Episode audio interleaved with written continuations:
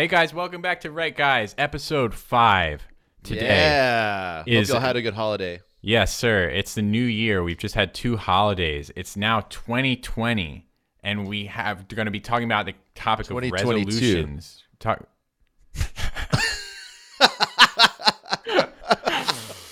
It is now 2020. Now 2022, and yeah, so we're, back. we're going to be talking about resolutions. We're going to be Yes. getting into the things that we resolve to do in, in, in the new year, the, the, the resolutions that we make as, as humans as part of this tradition, but also the resolutions that we tell as parts of our story traditions. The three act structure, Micah. What is a re- We're going to go over different ways to resolve a story. Um, and uh, we are actually hitting up a the second round of da da da da dead words. So get your defibrillators out. You're going to need them here in a minute. Um, and let's see, we go over the writing challenge like always. Um, and uh, a new challenge uh, that will also be a modifier later. And you'll learn all about that. Yep. Uh, we're, st- we're we're about to change the English language, um, so there's a lot of big important stuff happens in this one. So keep your keep your tuners set to Write Guys o'clock because we're going to be going hard for about two hours here. perfect. All right, let's get in.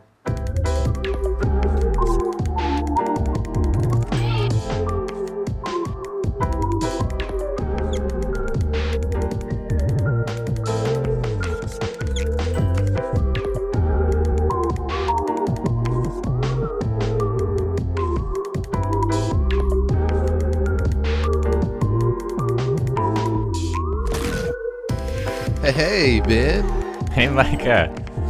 We're back. Hey, happy New Year, man. I feel like I haven't existed for three weeks, and all of a sudden I'm I'm back for a few moment, few hours of consciousness. I've awakened to reality. Yeah, I'm inside we, of a TV set. I, passed out in the bar, and then I just woke up three weeks later, and it's a whole new year. hmm Man, so Christmas just passed, and Indeed. We've uh, taken New down Year's the passed. lights. Yep, yep. We had to switch it up. You know, you know, festive becomes tacky if you leave it up too long, Hmm. and we're anything but tacky. Well, we kick it off. What's on your mind, Ben?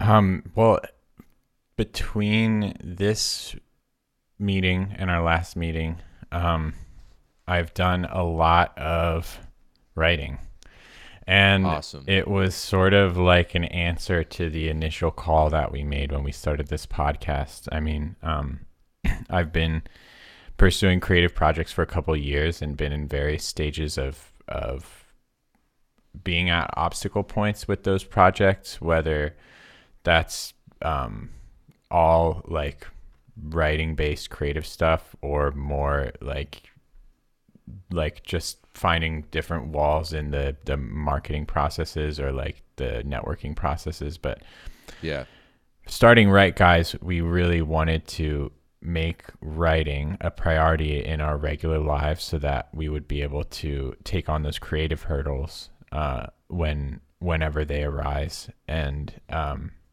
be more prepared for them in our day-to-day life. And i've had sort of my first real testimony experience of um, Write Guys working. Whatever we're doing every week of um, working on my brain to be in the mode that it knows how to write words well it's like uh-huh. i mean there's there's a lot to say about it and i and i mean I, i'm going to try to touch on a lot of it now and if some of it ends up getting sprinkled throughout the episode then then that's what happens but um it's a definite space, though. You know, like the uh, that whatever the muscle is that gets you where where you start piecing together the words that, that match Yeah. exactly what you're thinking, and Yeah, it's it's crazy. Like, I mean, over the last few years, like I've I've been, I've had so many things that I've been like, oh, that's a that's a whole that's a song, like an idea that I have that I'm like, oh, that's a, there's a great song in that idea.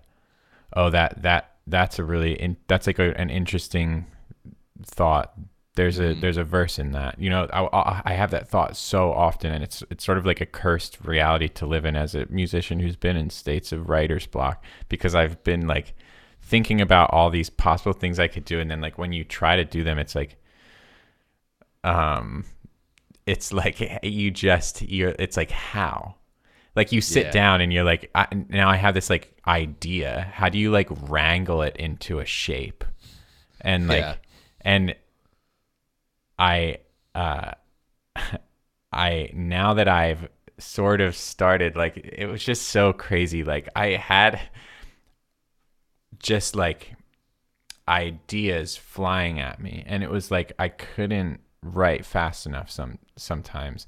And it was like Oh, that's the best. from it's like from getting your th- there wasn't like something that I could really do to make it happen like there was ultimately it was Write Guys and it was it was working regularly and getting my brain to a point where its latent state is like um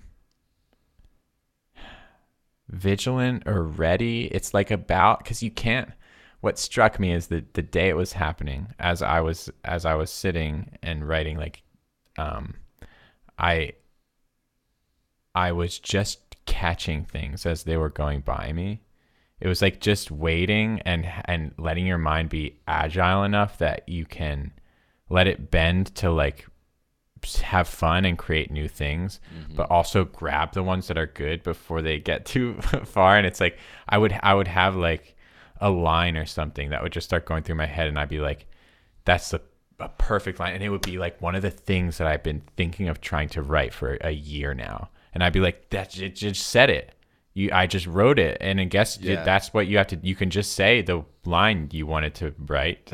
And there it is. And i wanted to say this thing and now i just now i did and it worked. And and what would happen is like i would start with a thought and it would be like a, a a great line or something. And then i have to choose a moment to pull back into reality to try to record the idea but that will inevitably like yank me out of my communion with mm-hmm. the idea. Yeah. and and so there was a balance of trying to keep myself in inundated like under in like the mm-hmm. state of surrender to to hear as much as I could but try to judge when would be the moment that I would come back to r- try to write And it get down it to paper. and Yeah. like I fell every point on that spectrum. I, I fell at some point. I, I I I I stopped too soon, and I got just a little bit of an idea, and maybe sometimes I wasn't able to finish it. I I sometimes stopped at the perfect time and just like got an idea, just like a full idea out, and I was like, man, maybe I could have gone longer, but who knows? And sometimes I just went and went and couldn't find the beginning, and so just lost the whole thing. And it's like it's it's just such an interesting place because it's it's not what I think of when when I normally think about what it's like to write. Um, but looking back at the moments that have been most impactful and, and have been the most important writing moments for me, it's usually some form of this that's happening, whether I'm writing music or words, um, like for a story, like a screenplay or something. I mean, um, it's like with music, you you kind of get a more obvious way that those choppier one-liners can can sort of be coming by you, but the one-liners are just sentences. It works the same way with the story, where I'll be writing and I'll get up to the end of describing what I knew I was going to say with a paragraph, and then my brain just listens for what sounds right to come next, and mm. usually there's a another type of sentence that comes after, and I just can follow a thread when I'm in that mode. Um, and when my mind is agile enough to be able to create those connections, it's interesting. I was I was um, watching this uh, video on creativity. I think it was from the Netflix The Mind Explained series. Yeah. So what they said on that show is like there's these two parts of the the brain that uh, creativity is basically based on how well they're interacting.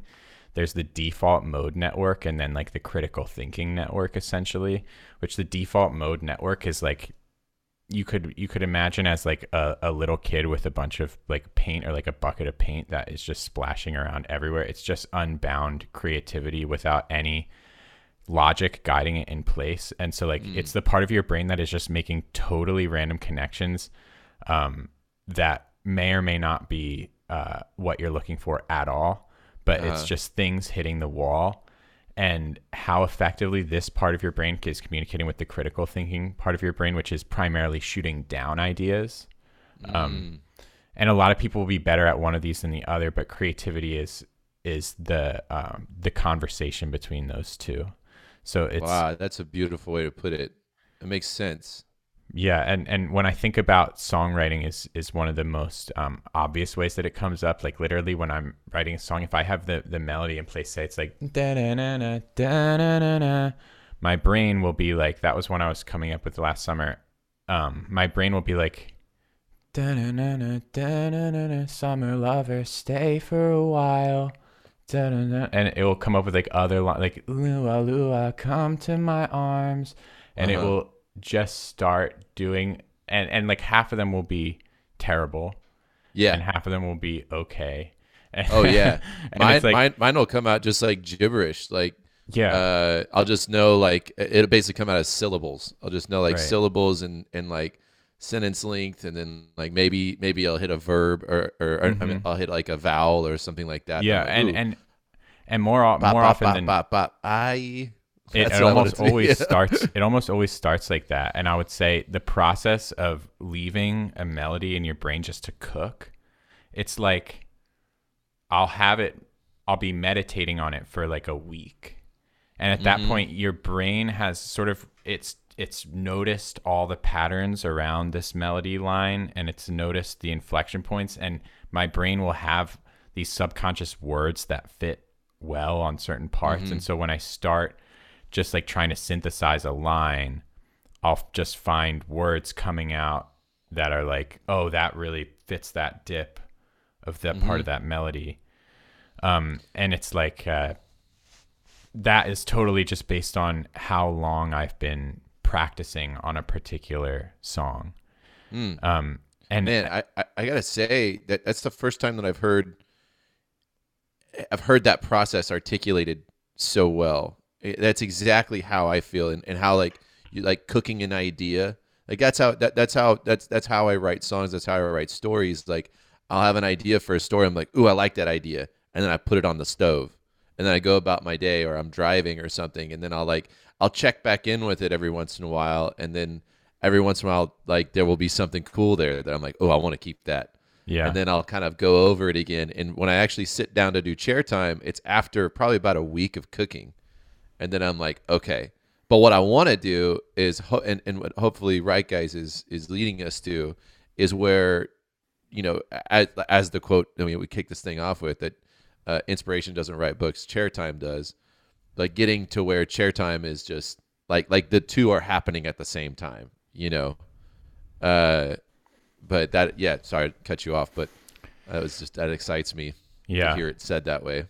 Yeah. sense. No, that it, it, and it's been it's just been really cool being in that place to be able to get those things like more effectively and and let that communication process happen. And it's like it, it's so dude like I, I don't know. One of, one of the things i've been really struggling with for a while in in songwriting is i'll be able to come up with a first a first line like um like like the, the first line to start a chorus i think is the easiest thing to write. It just always sounds so cool. It's like so like I'll, I'll have these ones like um if i could know all the time we shared would make me a richer man would make me a better man.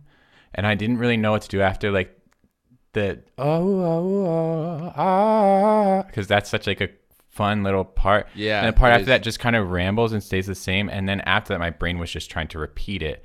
And I'm like, Ah. songs flow. They they do like cool things from one part to the next. And I always, if I just have one cool thing, I try to like the second part has to somehow at least deliver on the pattern that was set up. And it can be really hard to find a way to switch up the rhythm, but still do that in a satisfying way. And it's like my brain often just creates these very simple repeated patterns.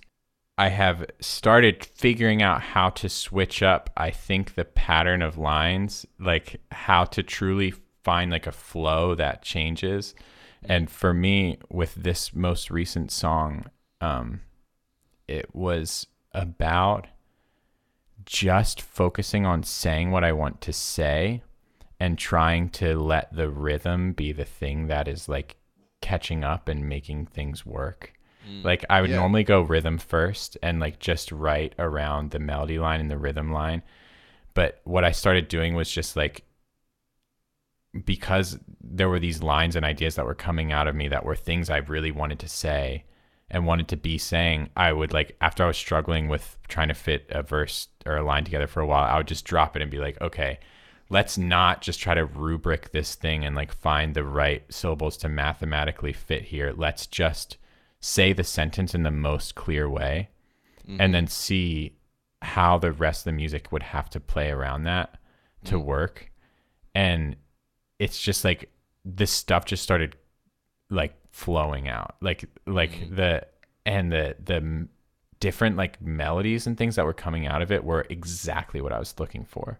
Mm. It was just like um like so that that one I could do I figured out where it would go after uh if I could know oh, oh, all the time we shared would make me a richer man, would make me a better man.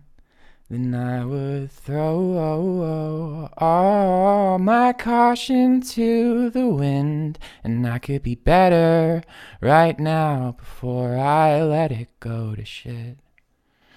So yeah. it like changes up, right? Yeah. Like there's there's a totally different place that it goes. Finding that that way to has been super. Uh, it has honestly helped all my processes so much. I've been going back. I've been adding to old songs like that that I've that of course I've had for like probably five years almost, mm-hmm. just like in the pocket, just not knowing what to do with it. Yeah. But so I'm going back to things like that. The new stuff I've been I've been writing has been really cool. Just being able to write words and the lines are making sense and the the flow is is switching up and good so, yeah that's awesome man uh, uh, it's interesting that uh, hearing you talk about it because uh, the way that I fell into songwriting initially and for the first like couple albums of of O Sleeper's career was like writing blocks. I'd have a big, big old writing block, and then I'd pretty much just lay it over the song. And that's why you, there's a lot of, uh, especially on earlier albums, there's a lot of very linear songs where like nothing repeats or uh, like weird, um, weird syllable structures and, and fitting words in like like kind of dancing around the rhythms and stuff like that because I was pretty much just taking a clear idea, exactly what I wanted to say, and then just just morphing it into a way where it would fit onto the song. Well, then there ends up being a lot of leftover writing that doesn't make it into the song because I'll have to go in and trim and everything like that. Uh, kind of like deducing your song down with a word count. Like you, you write your whole idea out, and then yeah. as you try to fit it into the word count, it kind of turns into some. It loses some flares, but it also gains some punch.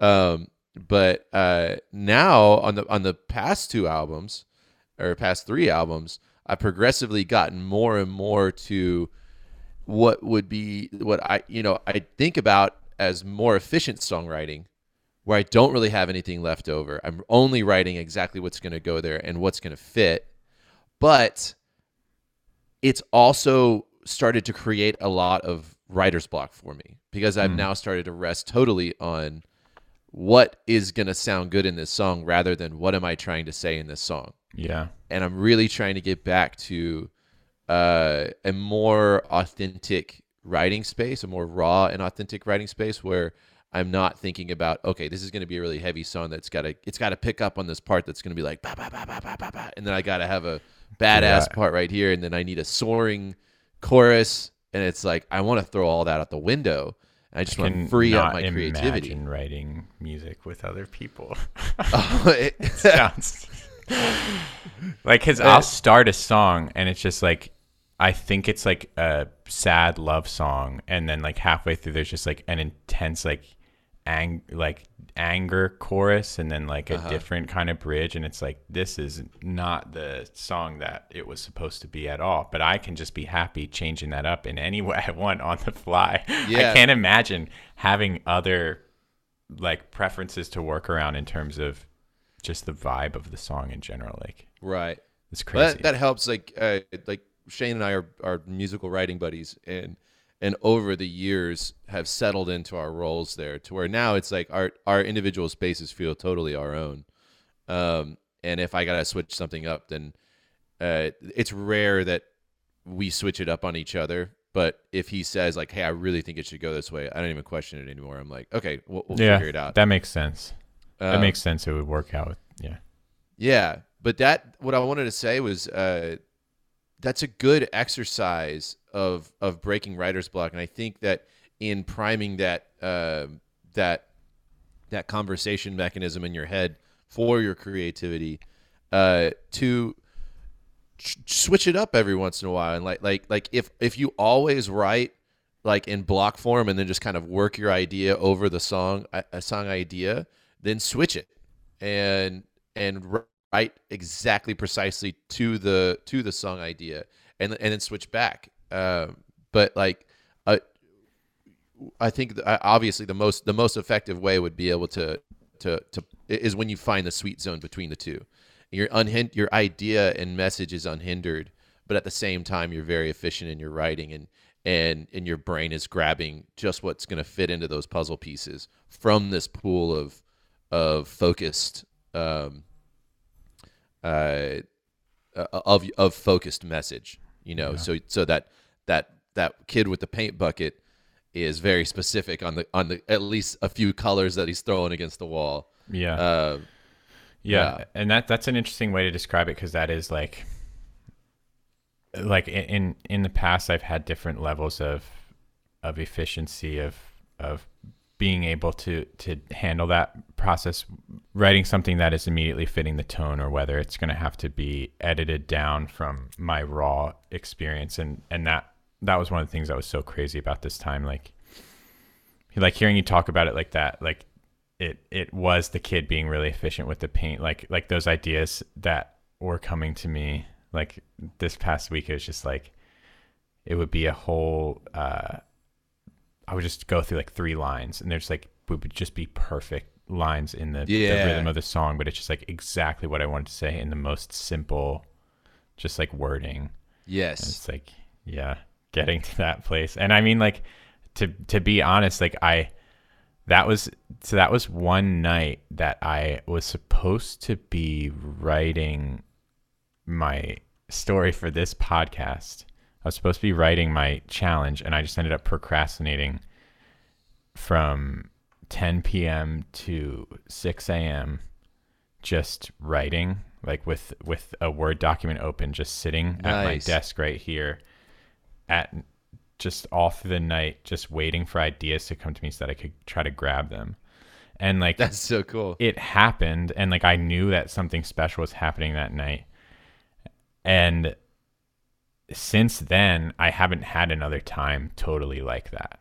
I've mm. had I've been trying to finish the song and obviously the, the refining portion that like I, I I got out a bunch of raw material that night and since then I've just been trying to fit in the last few pieces which is always going to be the hardest part because it's like yeah the rest of the puzzle is so certain at this point and like the pieces needed are very specific Exactly. And and so it's it's sort of finally come out of the place where I can really just write what I want to write and it's like I have to connect the dots from A to B to get this chorus, to get this verse to this pre-chorus and for it to make sense. yeah So that I have to do something specific. And so now I have all these little like real little puzzle challenges with it that I've been I've been working on and I mean hope so I am hoping to uh, have the song finished and recorded and released in January. Oh man, hell yeah, it's coming up. Well, dude, I want to, I want to, a, I, I want to congratulate you and uh for and or applaud you for putting down uh, the Write Guys challenge and hopping over to something else because that and, and, and I want to encourage everybody to do that. If you have a project you're working on and you're getting like uh and you start getting ideas for it while you're working on a on a, a challenge for this, hop over to it because the whole point of this is to get you is to get those juices flowing on your other projects. Like right here so that you can write over there. And then as soon as that inspiration comes, hop on it. Yeah. And, and uh, that's awesome. And for me it's like a lot of the times procrastinating really helps. Like the fact that there was something that I was avoiding doing made it so much easier for me to stay focused on what I was doing that night. Yeah. Like, knowing that there was you're something doing it for a purpose, kind of. You're well, just... knowing that there's something that I'm getting out of that I'm not doing. Like it's like if I if I just were to stop, then there's this other pressing thing that I have to do. So I can't really Yeah. just stop. Yeah. I can like th- I have an excuse to keep going, kind of. I hear that, man. The uh, the way that you're talking about that song right now and those last little puzzle pieces is how I felt about the entire new O Sleeper album. Like, I have not known, like, like the puzzle pieces of an album for us is so freaking specific now.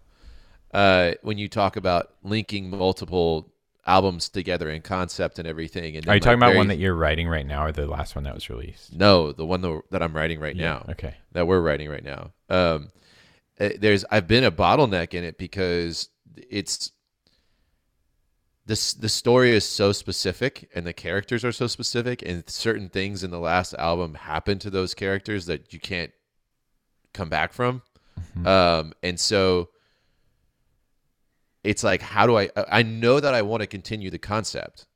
I know that I want this next album to be a continuation of you know Titan EP to Bloodied Unbowed to this in and prob maybe this will end that concept just like uh, Children of Fire did for Son of the Morning, um, but uh, now the other the other big piece is so I've got this this this story that's got to continue, and I I kind of I'm trying to, I'm looking at like Sanderson and his avalanches and stuff, and like how did I made these huge moments on that album that I'm very proud of, but now I need to make bigger moments and different moments, you know, on this one.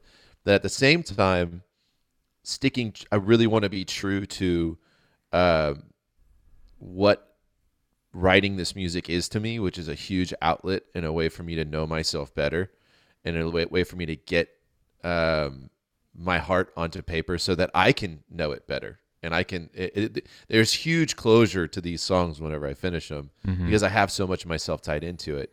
And since we released Bloodied Unbowed, life has been absolutely crazy and so different than anything I'm used to. And there's mm-hmm. been so many life events. Like I feel like I've lived like 10 years in the past 3 years. And it's like how do I stay true? I want to be true to that, but I need to I need to fit that over a very specific storyline with characters I don't even know yet. Like what's it so it's just been like I feel like I'm at that puzzle piece moment.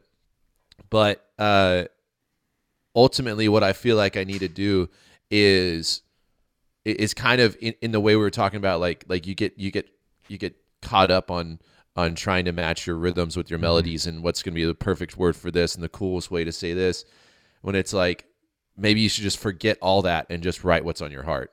Yeah. and then and that's that's kind of where I'm at right now and that's what's kind of started to get juices flowing again. I'm like okay what if I didn't what if I didn't match anything? Let me just start let me just get writing. Let me get out what I need to see and then maybe when I'm looking at it it will look like a character that yeah. I would would say start start saying what you want to say and see if the variables you have to change around that to make it work don't end up being the variables you had to change anyway because they Uh, weren't working. yeah, very true. Like I'm, I'm hung up on this one song. I, I think Shane sent it to me two or three years ago. Now, uh, maybe two years. Uh, give myself a little bit of credit, but um, he's gonna text me tomorrow or something whenever he hears this, and he's gonna be like, "It was been three years, dude." uh, but uh, I, I, I, I got it. I loved it, and I was like, "Oh my god, it's gonna be so sick." and then I immediately thought of like the most badass one liner for like for the breakdown for like the part right? And and, it, and, and I've, I've written songs like this before. Um, like for example vices like vipers. The first thing i thought about in that song was the title. The second thing i thought about was the the second idea i had for it was bump bump when i am god bump this church is on bump bump when i am god and i did that i was i was in traffic like drumming on my on my steering wheel when i did and then I was like, okay, that's sick. That's going to be it. What the hell is this song? It's Vices Like Vipers, When I Am God, This Church is Unsound. Those are the two puzzle pieces I had that I knew I wanted to keep. So then I had to write a song around that that made both of those ideas make sense. Yeah. Yeah. Um, so uh, like I, I came up with this this I came up with a song name and the first and the and the main breakdown in this one same exact way as as Vices Like Vipers, and I've been sitting on them for two years because I'm like, I don't know what this song's about. I don't know how it's gonna. How, what story does this follow? How does this relate to me? Like, but it's got to be this.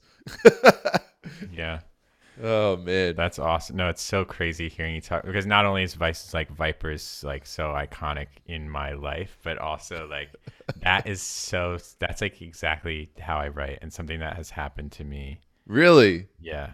So so you, just, you you think about those one liners like uh dude oh like, yeah oh, no that's shit, how, how do I do how this? I start pretty much every song that I've written is like mm. just a one liner and then like oh yeah you, I so it's what I've actually described bef- before on Write Guys it's it's sort of my art process with everything, like drawing, whether it's writing a song, writing a book, like it's starting with I just have one idea that I think is really cool and I just mm-hmm. start in the middle. And so yep. with a song usually it's just like I have a like a hook that would come at the end of a chorus, or like I said before, the beginning of a chorus line. I usually think is easiest to come up with. Usually, it's something in the chorus, whether whether the the the iconic hook thing is sort of like the post chorus or right at the beginning, whatever that is, comes to my head, and then I'm like, I have to build a song around this idea. Yeah. And then the whole song gets built around it. Like this one, I your I came up. Your roots are too deep in me. When I was like a kid, and I was like, that's a good little line That's for good. Song. That's got some weight to it. And like, what's going so on just, there? Yeah, it's just at the end of a chorus, and like, so it's just like I built the chorus to end on that. Like I thought backwards lines that would like lead to that one. Yeah, dude, I, am that I that is my process, hundred percent. Start yeah. out in the middle, and then I build left to right. Like I rarely write the very first opening lines of a song. It, like I oh like, yeah, that's no. I normally write the first verse at the end, uh, or like the opening, whatever. Like like whenever I'm finished, I'm like, okay, so how would what would make most sense to to write this? I'm almost it's almost always like the second line of something. I'll be in the middle, like when I was doing the Ballad of Bax and Reed and the Drowned Quartet for the Titanic story. Yeah, I was just writing a random part and and it it was it was just like, what better end to two best friends than soundtracking their doom, which is like a random line there. Then I was just like, and I stopped and I went back and I was like, that line is the main That's it. In the yeah. Whole, in the whole poem, we're yes. building up to that line the whole time. So like I just took that from where it was and like stuck it at the end. yeah. And and it was like that for a few lines and that that happens like to me constantly with with everything that I do. I'll find like some the nugget part and have to put it at the the center. Dude, the and and do you face do you do you run into this too where like say like on a first verse you're like god this first verse bangs like this thing is sick like it just goes so perfectly and you get to second verse and you're like I'm not gonna top that but it does it would not make sense for there to be a verse before that either like yeah, like that. Of, that and then they that slam into the writing block. I kind of had wall. that problem with the, my current song, like the one that I that just kind of flowed out of me. It's like I feel like the first verse might be more devastating than the others, mm. and it's mm. like, does it just get like less intense as the song goes on? It just like becomes more mid. Like that's not yeah. cool. yeah, so like no. like it needs to, to, go up, and you, you yeah, need to go I've had like to rise find and fall. ways to like create that emotional weight or balance it throughout the song. Mm. Yeah. Oh man, it just just in the lab, dude. Yeah. at that workbench. It it's is. it's it's really fun to be like back at it and feel like I'm successfully like creating things Yeah. because then it's it's that but then like I said also being able to go back to all these old songs and like it's mainly that one problem I was having dude that the problem of of changing up flow from Mm. line 1 to line 2 or line 2 to line 3 or whatever it is like that moment where in I would identify so often in my music, the line would sort of just start like repeating a motif, or it would become very stale. Where it's like, oh, you can tell it's it's really now just just trailing off in patterns based on what happened before, Mhm. um, and like it stops kind of introducing new ideas and and just the epiphanies around that. I mean, like there was the one epiphany about just writing what's on your mind. Another one was um, rhyming in in unpredictable places. Like find words that rhyme that you can put right next to each other. Like or find words that are only two words apart or like create your own rhythm of doing like three syllables that kind of rhyme and then waiting three syllables then doing three syllables that kind of rhyme again like you think of rhymes just as a b a b the last word of each line but really rhyming is just patterns so it's like a word being at the end of the line is a given pattern, and you could really put in random rhymes throughout, and it might not feel like rhyming if it's not in any particular pattern that that makes sense to the, to the ear. But like if you can find any, and and if even if you put them in randomly, a lot of the times it will happen randomly that there's some pattern in there. And well, now now the uh, or not, not now, but um, also pronunciation can be your rhyme. Like that's that's something that that I, I find a lot and, and flirt with a lot when going with like the lyric block idea that you just morph over the Yeah. over the song, where it's like you get to an end and like two words that don't rhyme at all, but you just kind of make them rhyme you, but you also totally- like like in in like in pop and hip hop and um like that can like like a like like saying a word to rhyme a way that it doesn't can end up being like the catchiest part of the song. Like it sticks in your mind. It's fun. It like it sparks you for some reason. And then it it, it also has an opportunity to turn into like a new slang.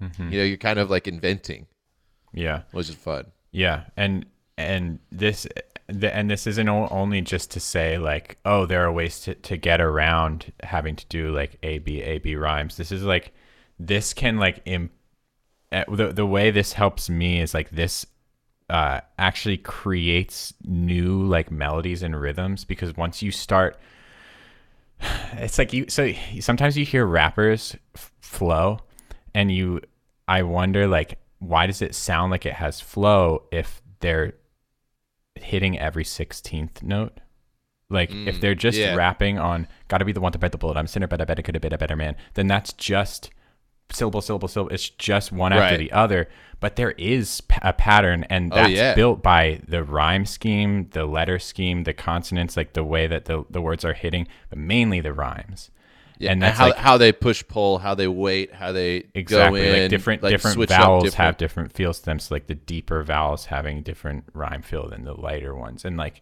so so really playing with that and like when when they do it in rap it becomes incredibly technical with the, the Mhm. level of patterns that start to emerge between the words and so i've started writing in a way that's a lot less um, reliant on an A B A B end of end of line rhyme structure and just try to just be rhyming inside of lines constantly. It also takes off a lot of time the pressure Yeah. to build those longer form rhymes at all because you're actually your brain's not necessarily waiting for those to even line up if it's seeing smaller patterns.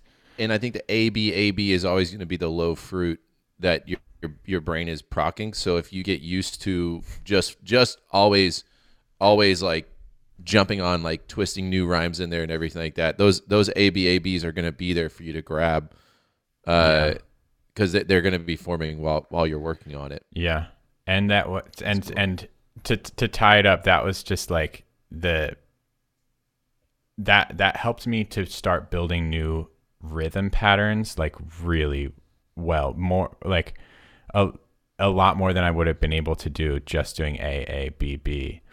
um, where that is priming you to then be really continuing a particular meter. Um, because you want to you want to hit those those moments where the patterns are aligning, so you want the meter to be the same, or else it sounds discombobulated. But but when you have more technical uh, flow and and rhymes happening mid sentence, you just get so many cool sounding rhythms come off of that. That like I made the point before with uh, when a rapper hits every sixteenth note, it's like it could be so similar but just having the slight accents in different places just ends Mhm. up creating a different rhythm that's just re- much more interesting musically Mm-hmm. Absolutely. Very cool. Well, I what has been on my mind uh, is actually uh, part of the topic that we talked about talk, doing today, which is resolutions.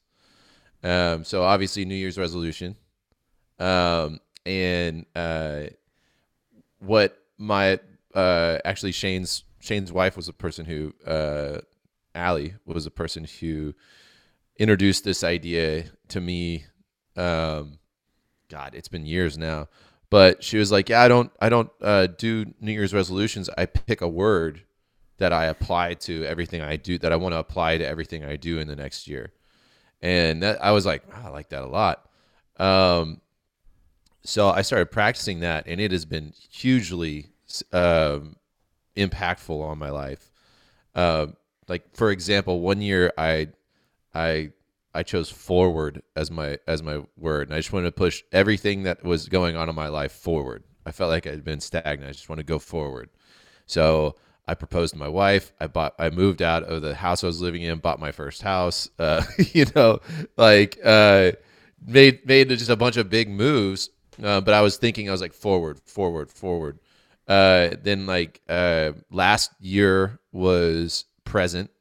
I wanted to really focus on being present, and I got into meditation um, here and there. I, I books that I chose were about being more present, um, and I tried to be more um, just present in social scenes too, and, and, and eliminate things that are that are distracting to me that keep me uh, removed. But this year, uh, I decided my my word this year is intentional. Um, I want everything. I, I feel. Um, I've been feeling a bit adrift, um, and uh, I, I want, and I have a lot of very special things on my plate. That projects that are very dear to my heart, and uh, this being one of them. But uh, in order for me to bring the attention that they all deserve, I need to be very intentional with my time. So, um, and like if I'm gonna do something, be there for it, uh, prep for it. Like e- even, and it's already started to to to sink into my my days. Like I like e- even going into work, which um, you know my my nine to five, as it were, is is commercial construction. So uh like uh I'm, I'm in an office you know running projects and stuff like that. Um i can very it's very easy for me to it's so far from who i am and from anything that i would have chosen. Um I, I just kind of found myself there. That it's really easy for me to just kind of turn myself off and then just go into like worker admin mode. And i don't ever want to live that way. Like I, I, I would never want to die on a day that I was doing that because I wouldn't be being me. Um, and so thinking about like like I was thinking about when I was walking in, I, I walked into my office today, sat down, and I was like intentional. How can I be intentional with this time at the office right now? And okay, um, and it just it just kind of brought me into the moment really well. And thinking about uh, sitting down for this, you know, um, like just like how can I be intentional on this? And I, and I I took extra time to to read read submissions to read my story just a couple times over, so it wasn't like I was reading them for the first time while we go over it. So I feel more present, and I'm not just like because I have I have dyslexia, and so it's very hard for me to read just something for the first time. yeah Uh, um, but yeah, so I, I'm I I want to be intentional with my friendships. Um, I'm a social butterfly, so I will spend all of my time hanging out with uh like a million different friend groups and not water the ones that mean the most to me. Uh, and so I want to be intentional with the time. I want to be intentional with my with with my marriage and um, time spent with my wife. And uh, yeah, so I've been that's been on my mind lately is how to be more intentional um, with everything I'm doing, whether That's it's cool. something small or cleaning, like I cleaning the garage yesterday. Like I was, I want to be intentional with this. I don't want to just try to burn through it. Like I want to Mhm. be here. Let me put some thought into this. Yeah, My word would be smash it. smash it. would you like to be more of a smash it or less of a smash it? Just like I would prefer it if the you had toned down the smash it. that smash it knob needs to get. how, well, how many years have you been doing that though? Okay, so eight years, nine. you Uh, yeah, eight years. Can you name them all? I can't. I, I, I uh, not off the top of my head. I could if I like. Give me a really couple sat there. others that you've gone with. Okay, so there was forward, create, um, uh, there uh, present. Um, I said uh, one of them. Oh, production was one where I had a lot of ideas, but I wasn't putting in any any chair time Yeah. uh, so to speak, on any of them. And I was like, okay, I've done the idea side of this. I need to do some production. I need to like actually get in and do the nitty gritty on everything. And I thought about that. Like I said, applying this not just to writing, but applying this to everything in your life. Um, like thinking of a word that would fit well and get you where you want to be yeah. next year. Um, but yeah, those are just a, a few of them off the top of my head. Yeah, it's interesting. I've I've I'll have I want to try to think of one. I might try to think of one by next episode. We'll see. Have you had idea. any? Oh yeah, good, we'll, we'll give uh, Allie those props. Good Oh, idea, yeah, Allie. for you. sure. Changed my life. Props to Allie. We love you, Allie. We love you, Allie. Um, I don't. I've never liked New Year's resolutions, though. I've never Really? never participated. I mean, like I don't. It's just something I don't believe in. Like I straight up like no like, like not to believe it? that that that ever just saying something is a resolution is really meaningful. Like if it's a resolution, I don't need to say it. Oh, okay. I see. It's just like Well, so you have resolutions. well, like just- who they're- they're- doesn't? they're- like yeah, I'm a within you. living being. I have things Yeah. I've decided on. That's why you can't not believe in resolutions. like Yeah, you yeah, just have them. You exist. I, but I don't. But as a concept, like to think of uh, when I when I interrogate whether a, a New Year's resolution would be a helpful thing for me, I oftentimes come up totally blank on like Mm. I I like I don't think that that variable or that factor has literally any weight of whether or not on a holiday I said it aloud. Oh no. To me- no, it, it doesn't. Yeah. That's me, just a like- kind of like a focusing point for for me at least. I I get excited about well, I get excited about tradition anyway, but um, but like thinking about like oh New Year's is coming up. I haven't thought about what my what my resolution is going to be, and then like for the next two weeks, I'll I'll really focus about what have I learned in life this year, and what do I want to take with me? What do I not want to take with me? Uh, what do I want 2022 to look like? and that's it's a really good like it's a good practice for me at least like just being intentionally ah reflective Yeah. um yeah. yeah. if uh I, I mean you've mentioned a couple to me uh where i mean i guess resolution in this sense could be goal uh you know that they're, they're often used in the same way It's really But you- just the idea of it being New Year's resolution. Like the fact that like I if you I don't have, pop champagne it doesn't happen I have I have resolutions. Like I've like when we were hanging out, I know I had a resolution that I was going to record one of my songs really soon when when I got home from our Yeah. time in Texas and I did. Like that was like a resolution that my mind was on and it worked. And it wasn't like I I I think that the idea that that every year you should be resolving to change in some way, I I take issue with that as well. Like I Mm. get like everyone maybe should try to grow, but like I I don't think that there should be an expectation that a, I don't know. Anyway, it's just a way to it's just another thing for me to complain about. It's literally just me trying to find trying to find something that everyone likes so that I cannot like it, and then and then Everyone make likes everyone this whole, like, yeah. Everyone likes this whole like bettering themselves, but I don't know if I everyone needs Try to find the most convoluted way to disagree with the concept overall that I can.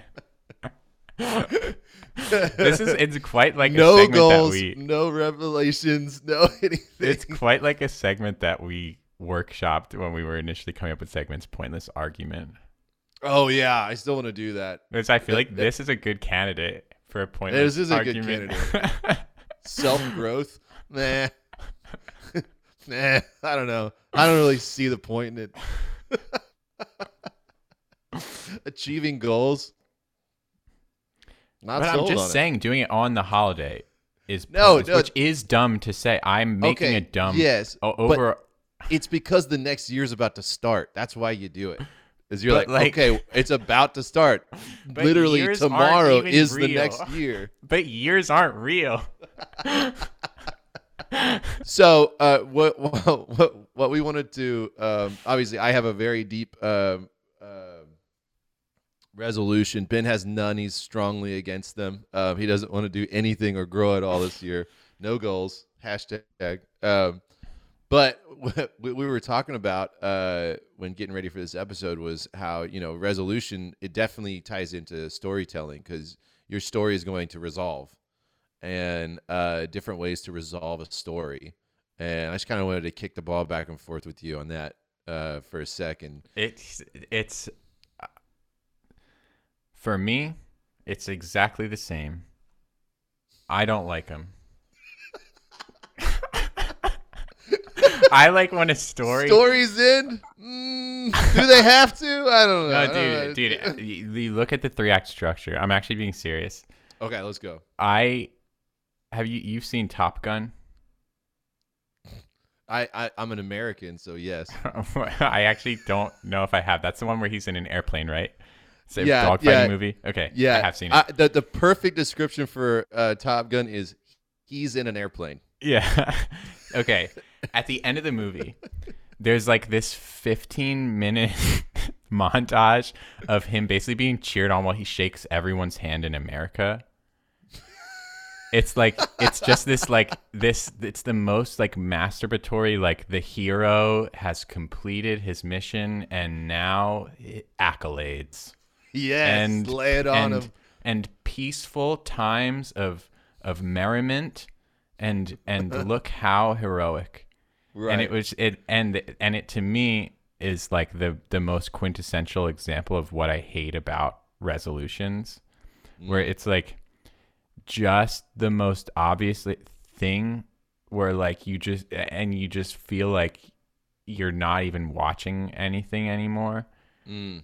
And It's the there's victory music lap. there's like, a there's like, a like why have a victory lap type thing. yeah Because that's pretty much what it is. That in that in that regard. Yeah, exactly. Like t- totally, there are times that resolutions provide new information, shed shed light on a character or a situation. There are resolutions that have twists, and and that t- it doesn't necessarily break the formula. That's still a resolution. And but well, I got a question for you. So in the in the same vein as Top Gun, um, and like the the in sequence, which I haven't seen in a long time, I, and that's vaguely familiar. I'm take your word for it, but um, uh, like let's say like Lord of the Rings, for example.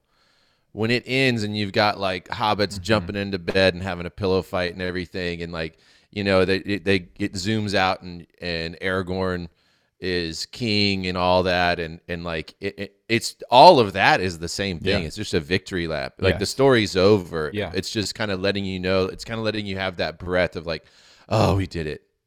Yeah, I mean, do you like do you like it in that sense or Look, do you think it's, it's not like- necessary at all? here's what I'll say: a resolution, like it's still a a part of the world and story, and any part of a story can be satisfying to readers who are enjoying the world that they're in. And it's sort of like to me, Lord of the Rings is like you just set me up on like a 10 hour intense like roller coaster with like the most extreme depths of like moral quandary violence like extreme situations around different like um different like uh lands coming together different like entire people groups coming together and chat like the whole world is like broken and and Yeah. re-put together and so like to me on the scope of that um getting dropped into like a 20 minute like oh this is how it wrapped up it it to me in lord of the rings it feels almost necessary and like um it doesn't bother me at all because i'm so in love with the world and characters at that point that i'm just like loving living in it and Okay, being yeah. there. Like like it's it's it's it is like that same thing where it's almost like masturbatory of like you feel like they're they're just really like drawing out because like they really want their thing to end. But it's like they get to do that like they Yeah. get it like like Well- like any masterpiece can masturbate right that's part of Yeah. saying that's why they Well, yeah, I guess you want to see a masterpiece masturbate. yeah basically like exactly though like like Yeah. you want to see lord of the rings doing whatever it wants to do for as long as it wants to do it it's like and, Well, I and think I think the I think the point there, which I totally agree on, is that victory lap should be earned. Oh Uh, yeah yeah you have to actually achieve victory then you get to have a lap and that that man, that's that's fun to like to think about, like uh, to to unpack further, even Yeah. uh, of, of like, well, how do you earn a victory lap? What, what's the what's the least you could do to earn a victory totally lap? That is know? now my new rubric for story writing is did i earn a resolution and if Yeah. not then the story's not good enough Did I take a lap? Can I take no a lap? that i feel like that is very apt that's cool. I like that a lot too. and it's got it pulls me my my own writing into so much question because I always feel resolutions would be so dumb.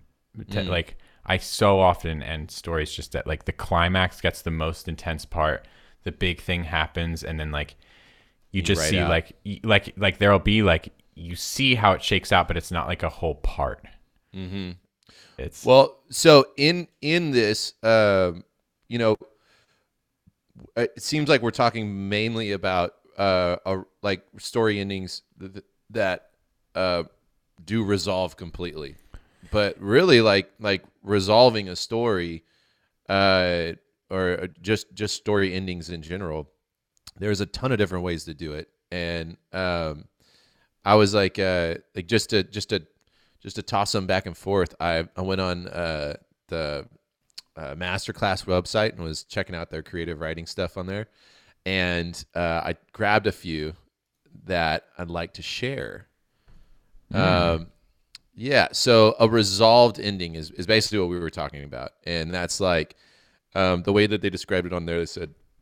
A resolved ending leaves the reader with no lingering questions or loose ends. A resolved ending is part of most classic fairy tales, and they lived happily ever after, but also of countless classic novels. Consider the ending of Jane Austen's Pride and Prejudice, a classic literary fiction and the inspiration for countless romance novels. At the end of the book, Elizabeth Bennet and Mr. Darcy marry, and we're led to believe that their marriage will be long and happy.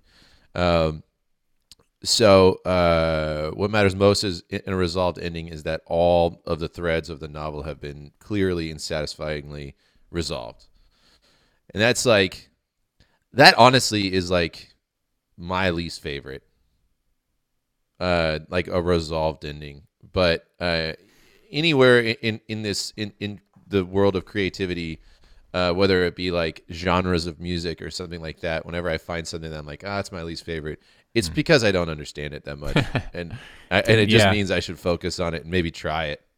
to to me that variable i th- i i totally i i i both like and dislike stories like that like it's like i that that's like a you can totally to me do that either way really well with a resolution Yeah. i'm i'm yeah but go on Okay. So uh, the counterpart to that, we've got an unresolved ending, and uh, they describe this one, and this this is one of my favorites. Um, but uh, sometimes the end is is not really the end. That's the case with an unresolved ending. This is the kind of ending that leaves the reader with more questions than answers. Ending on a cliffhanger has the potential to be a frustrating experience, but that frustration can also be satisfying if the story calls for it. Unresolved endings are popular choices for book series um, because it leads the reader to the next book. For example, unresolved endings are common devices used in Harry Potter. You know, um, but also unresolved endings are like I, I, I, I was reading on unresolved endings, um, and they were talking about uh, the movie Drive. You uh, are you familiar with it? I did see it once. Don't Well, it- remember exactly, but It did it. I I liked it a lot. Like I like I like endings that I'm like, wait, what the? And then I have to just kind of like, I think about it for a few days and then see like what makes sense to me. But it's very ambiguous. Like he gets, and spoiler alert, skip 15 seconds or 30 seconds on the podcast if you haven't seen it. But uh, he gets pretty messed up and then drives off, and you don't. There's all this stuff that you don't know what happened, but the way and the dramatic like how dramatic it is and everything and, and the artfulness of the film i think makes it work um, where it doesn't feel like he almost feels like to me a like a comic book character that shouldn't be able to die um, and so like him kind of riding off in the sunset injured makes sense because it's like okay he got away. Did he? Sure he did. He had to have. I don't know though. You know like mm-hmm. kind of not showing his more immortality makes all the scenes before it more important. Mm-hmm. But giving a glimpse of oh maybe he's still alive then it's like well shit he can get through anything kind of makes the story even more like crazy Yeah. i don't know it's kind of that final nail in the coffin yeah. that was cool. Um, to breeze through the, uh, uh, uh, the other the other ones on here, it said. Uh, so then you've got your expanded endings. An expanded ending often takes the form of an epilogue, as the name implies. It expands the world of the story beyond the events of the narrative itself. That usually involves a jump forward in time and occasionally a change in perspective as well. Um, then you've got uh, an unexpected ending, surprise ending, um, is one the reader likely didn't see coming. Uh, twist ending can uh, can be earth shattering or clever and subtle. The trick of pulling off a great surprise is that it should seem inevitable in hindsight. Um, very few readers are likely to be on board for an ending that seems to truly come from nowhere. But if the ending makes sense, they're more likely to appreciate the subtle machinations and plot twists it took to get there. Um, now, in this, so it mentioned a really cool uh, mechanic that I've never had a word for, and it goes on. Um, and it says a good ending avoids Deus ex machina. Um, have you ever heard that expression for writing? Yeah.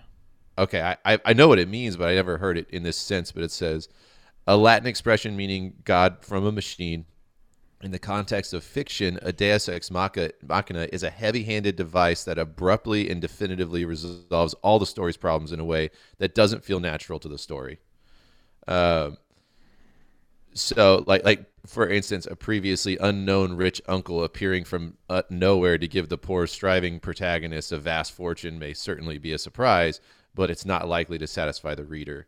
Um, We as love- writers, we know Oh, these sorry. moments where we write ourselves into corners trying to knowing like oh i'm, I'm gonna see how my character is gonna get out of this one you know Yeah. surround him with guards he's got nothing in his pockets he's just getting more and more dire like backs against the wall and then you get there then you're like i i thought i was gonna be able to think of a way out but actually i can't and your brain will start gonna try to come or- up with like these fake solutions. That's deus ex machina. It's like Mm. that all those solutions that are like totally unearned that you did not set up they're not Mm. something that is can be that your character can't achieve them. There's no real satisfying way for them to feel earned. It's just something to get you out of a situation or like to save you. Yeah, I I I love that there's a word for that, and I love that it's Deus Ex Machina, and I I, I think it works so well.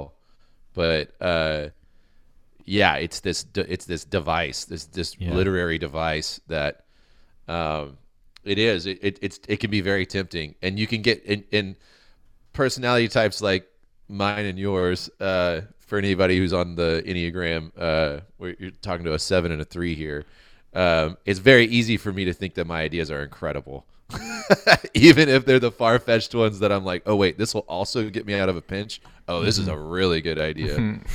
um, but I like the idea that it, it should come. It's a really good, a really simple way to put it. That the trick of trick to pulling off a great surprise is that it should seem inevitable in hindsight. So at the end mm-hmm. of the movie, you should be able to look back and be like, oh well, that's the only way it would have, you mm-hmm. know. And that's what those are the good ones. If you can keep that, if you can hide it from them. Yeah. Um, there's two more. Uh, unless you got anything else in that unexpected ending. Um, pro- I was gonna say something, but I think it was just mainly going to be repeating things I've already said. So you can go on. All right, so we got an, an ambiguous ending, uh, one that's open to interpretation. While an unresolved ending doesn't give the reader enough information to say what's going going to happen next, and an and an ambiguous ending might allow two different readers to come up to come to two completely different conclusions.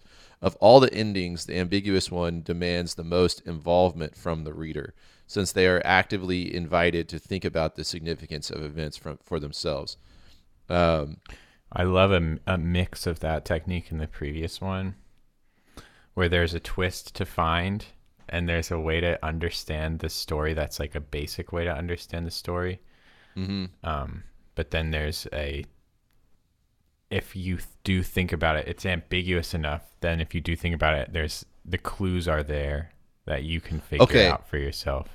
Yeah, well, I'm having trouble differentiating the difference between unexpected and in or or I guess unresolved and uh and ambiguous. Like, can you break those? What do you think? Well, like unresolved would just mean there's like a thread that didn't get like like wait, but didn't his brother die in the first part? They never explain why his brother died. So that just like happened. That's unresolved. An ambiguous ending is like um like you see him pick up the poison, but you never see him if he actually put it in either of the two cups okay. and so like you there's something set up that you can then co- complete as a reader in your head? Yes. and it's like part of the story was that setup thing happening you know? So like Inception would be ambiguous, yes definitely. Not unresolved. um like you could you could say there there are probably some things that are unresolved. It's a big movie.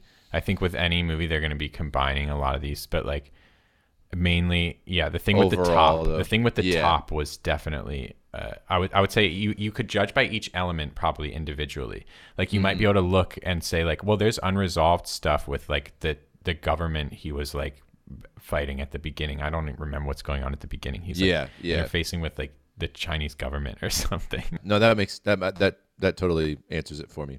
Okay, and one last one uh, that they're mentioning here. There's and there's tons of different endings. This is just like six basic ones, but um, a tied ending. A tied ending is one that brings the whole story full circle. It ends where it begins. This type of ending follows the classic hero's journey, which is common to many myths and folk tales from around the world. But it is, it's also a popular choice for many uh, works of literary fiction trying to capture the cyclical nature of time. Um, uh, let's see here. As a writer, you'll need to make sure that the journey to this point uh, felt worthwhile. Ending up right where you started can feel pointless if the journey there and back wasn't meaningful. That makes a lot of sense. It's it's more about it's it's journey before destination, and the whole thing is about the journey, not really where you're going. Um, Yeah. That's cool. So with this, like just thinking about resolutions as uh, as lit- literary de- literary devices, um, I think this is a really cool uh, practice that uh, I want that I want to uh, try. Uh, like there there are certain endings in here, just in these six that we're talking about, that I I definitely pigeonhole to. Like I, I definitely default to, and it's As just a writer? how I yeah I find you? myself so, writing there. So what do you find like Because I feel like with the resolution, it's so far along in the story that you, your hands aren't on the reins at that point. Like I feel like I can't control what type of resolution is going to happen because this I can't control my whole story to an extent. Like like once it starts coming out, it's like oh yeah, this is going to be kind of an unresolved one because there's all Mhm. these side elements that you don't know what's. But in your experience, would you say it's more like a choice, or would you say you find yourself being railroaded into them?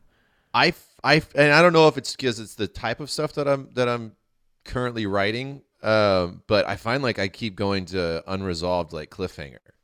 But I'm also working on like that's I'm working on a, a ten part children's book series right now. I'm working on a comic book series. You know, I'm working on an album that uh like that is a story in itself. So that's 10 songs, 10 chapters uh, on an album, and they're all like lead into something. So whenever I end, I want to like leave a little, a little something there. Um, but uh, I just seeing these and like talking about them, it makes me it. it, I want, I kind of want to take one and be like, okay, I want to make, I want to write a uh, a tied ending.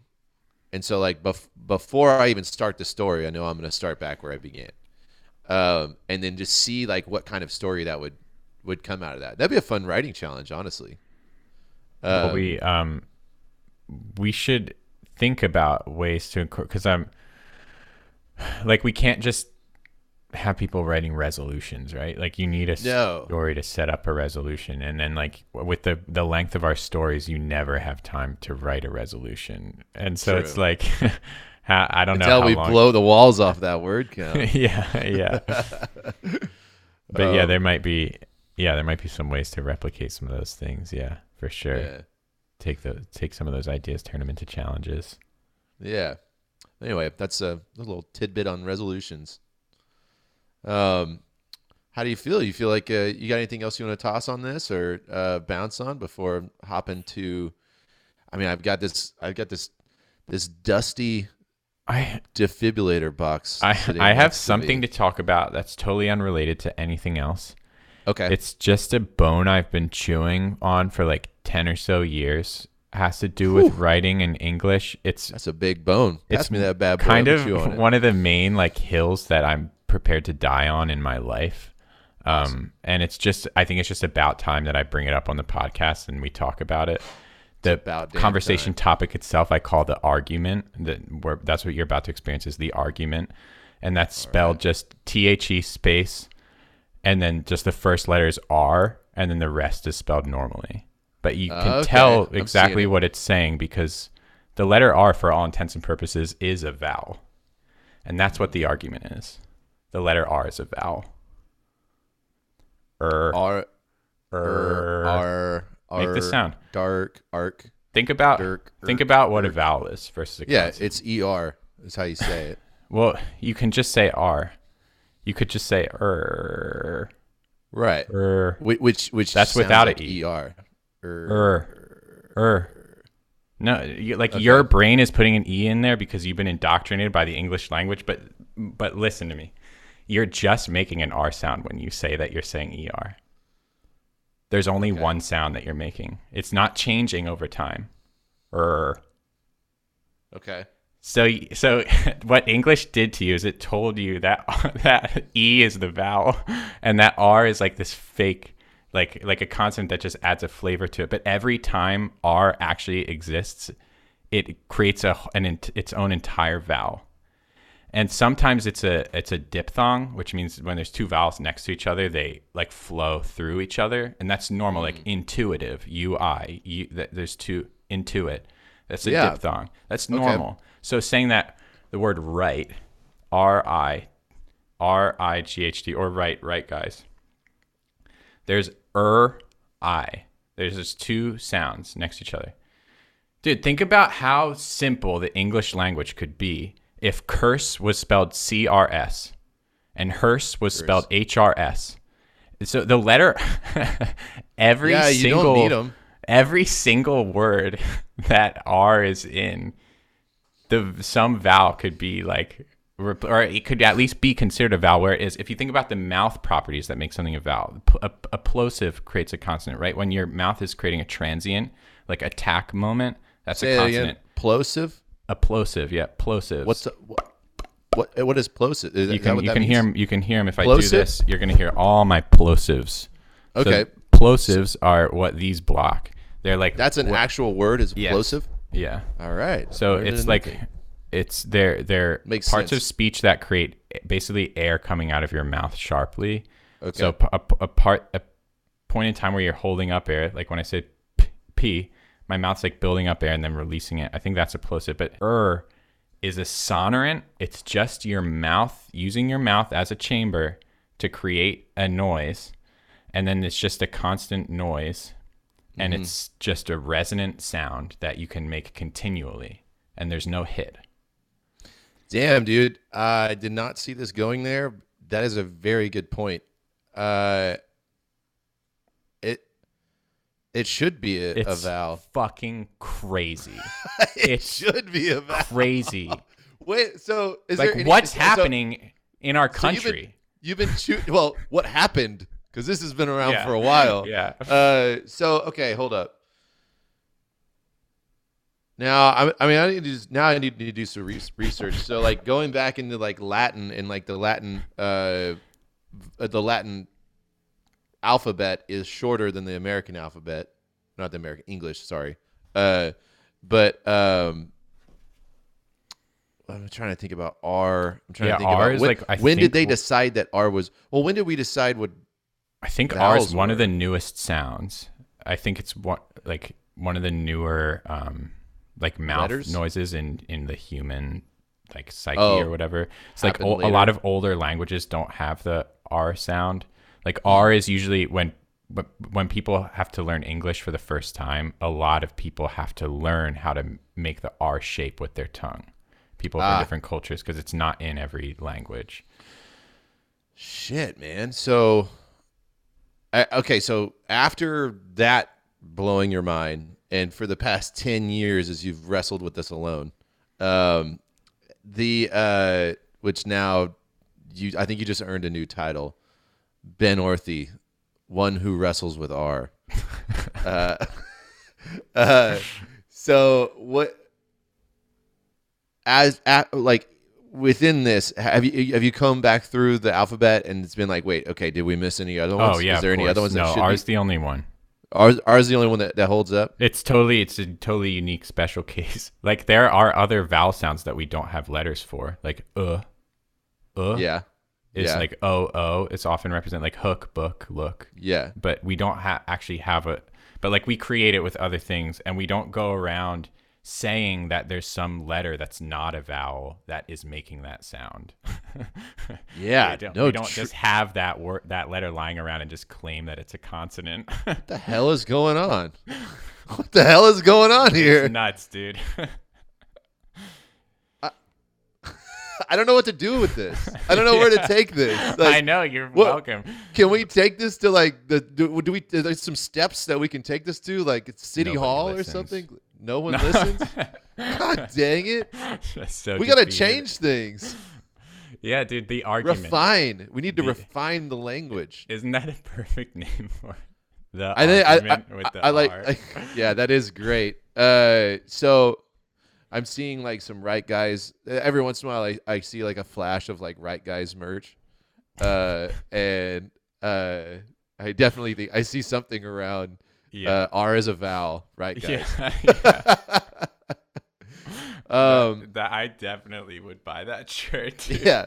So hey, I want to open this one up. Um, uh, listeners, send a go go on to the the the the, uh, the contact page, uh, submit page or whatever on on writeguys.org, and talk to us about this. Let us know if you if you if if you have if you currently have a uh, or like you're in college or in high school or whatever, and you have a um, a professor or a teacher that you have access to, run this one by them. I want to see. I want to. I want to hear. I want to hear some chatter on this. I want to see Dude, where the hell. Did, when did R start? Who came up? What? What? Smatch it came up with the idea that it was going to be a vowel. Was that just like a, or that it was going to be a consonant? Uh, was that just gonna? Was that just like a lazy day at the office? I dude, I legit, I've, I've, I have brought this up to teachers and professors before. What'd they say? dude. Like, ev- no one takes me seriously. Come on. It's like no matter how serious you, tr- people are just like, are like, what do you like? It's it's a consonant, and like you can kind of break it down, but uh, there's a point where you just become a meme, which I can totally accept. Like I, that's probably just keep the taking main the blue reason I pill. still That's do what they're this doing. is because I think it's funny. The main reason I still talk about it, but like, it's like you I'm I'm super curious because I think it's it's it, there's going to be a huge spectrum, obviously, because these are individuals who we're talking and about. And there's people who are very like in in sphere, uh, spaces like this you find people who are strangely triggered by you Yeah, suggesting exactly. like like some some like R consonant lovers who are going to be like no no I- no what I brought it up to someone in in college who I thought would I would be able to have a really great conversation with this around, and their response was just like, "I'm an English major. I know that R is in a vowel," and I was like, wow that's Okay. a slam door right there um, "I think, yeah, I really misread this. Man, okay.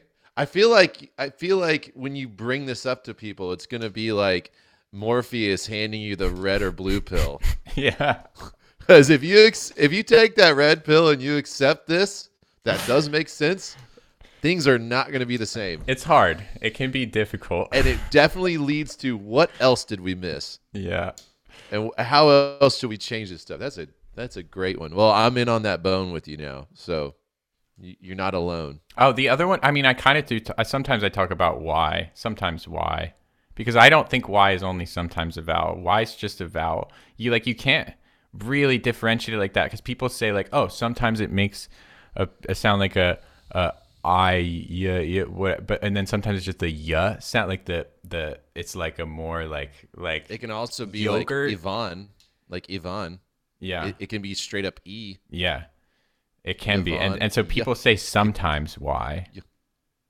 but I'm like, Oh, that is a thing. Yeah. but I'm like, w- are there why. really scenarios like like and and so I think people will talk about uh, yogurt or like yum, where it's like it feels like it's a consonant because it's like sh- shit gets shaped around another vowel or something. But I w- want to again just to ask you: Is your mouth really making any consonant? Like, are you making any Well- plosives? are you making any like hard noise, or is it just like a a slipping from one resonant sound to another resonant sound? Like, I don't know. I it's, honestly, uh, why is why is more believable for me? Like like I I can get behind why never being a vowel. Uh, never being a vowel. What about an Yvonne? well, okay, okay, okay, there, yeah. But I can, I okay. I'm sorry. I I can get behind why definitely being a sometimes. Mm. I think it can definitely be a consonant. Um, unlike R, Y, like you can make a Y sound like like like you can you can do it and it, it doesn't make a sound until you put another it's kind of what you fall into like like I can I'm I'm sitting here making the like if I remove voice from it um it still works once I tack on ARD, you know, yard, you know, like like like it, it's it's just a way to fall into the vowel that it's next to. Um, But wouldn't that be this like the same if it was spelled with like I A R D and someone was pronouncing that yard? It's like a slide. Uh, Yeah. It just kind of slides into stuff. But R, er, like you're right. I mean, you can't say R. R isn't just a mouth shape that you push through. It's a, it's a fucking vowel. it is for sure, and we can have a disagreement about why all day because I really I don't care. Let me chew why. on it. I only I'm- care I'm coming about into this- R. I, I'm coming in green as a second old I mean, on a the- 10 year the- thought. So give me a, the a way the way you're it. describing your thought about why is what most people agree with. Like that is the general consensus on the It's a- letter. so it's- that yeah, it's, it's a yeah, that's pushed that mouth shape. that shouldn't be radical to anybody. Like But that. sometimes Yvonne, it's a it's a Yeah. definitely a vowel. Like Yeah. 100%. that that is that's like pretty much canon in the English language. That's what Mhm. peop that's what's written. But like I I think that even in yard that slide thing, just my argument is that that slide is a vowel too. Hey, I ha, try this next time that you bring it up to someone that you think is going to receive this well. Start out with common ground. So you know sometimes why. That holds up, right? And then get them talking.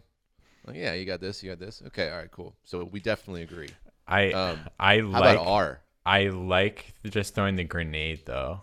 Yeah, Like, you do. It's too fun to just especially cuz you have the, the the it has a title, the argument. Yeah, no, that that's good. It, it really feels like a thing. It's like a it's like a pointless, totally pointless political movement. next next guest that we have on, we're throwing the argument out. We're gonna see what they take. I I want to I want I want to figure this out. Like, oh, maybe over the entire year. Yeah, this could be a will- thing we will with all of our guests. They have to participate in our argument. We'll we'll start we'll start something on the uh on we'll start a petition on Write Guys uh, on the site that you can sign to make R a vowel, and, and hopefully over time we'll get up to a million or oh how whatever you have to do to get a get something passed. How to change the entire English language? I don't know. Like, hey, who's to say? Hey, if your dreams don't scare you, you ain't dreaming big enough. I do dream of a day that we just start like because obviously like language is so set in stone at this point that even if we somehow were able to get R passes as a vowel, they wouldn't start like changing the way words are spelled around it, No. like being more efficient. But I dream of a world where we've got curse just CRS, dude. I sometimes Well, I it- just close my eyes and I go there. Dude, have some- honestly, in in uh, in freaking sci-fi, you could open that up, and because you know once you push forward enough into time where you have uh, intergalactic population and um, people hopping off planets and starting new worlds and places they discovered, I mean that. Imagine you hop into your spaceship and you go and so you get a blip on the radar and you're like, "What the hell is this? This is an uncharted planet." oh my god is this mine now you land on it you start a people and you're like you get a chance. Okay. You guys All have right. one shot at this. i better not fuck it up. straight. Here's the thing. I'm rewriting all literature you could ever get your hands on.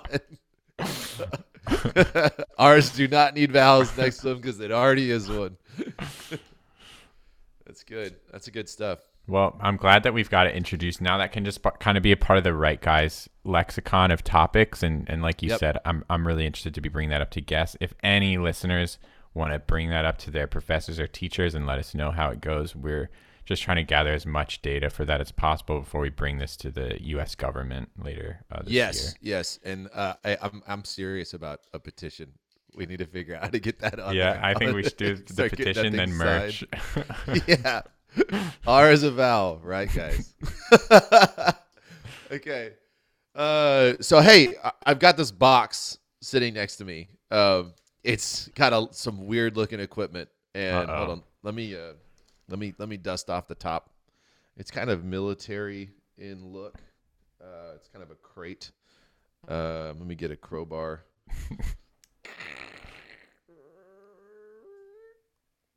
oh my god, it's a defibrillator. Uh oh. This can only mean one thing.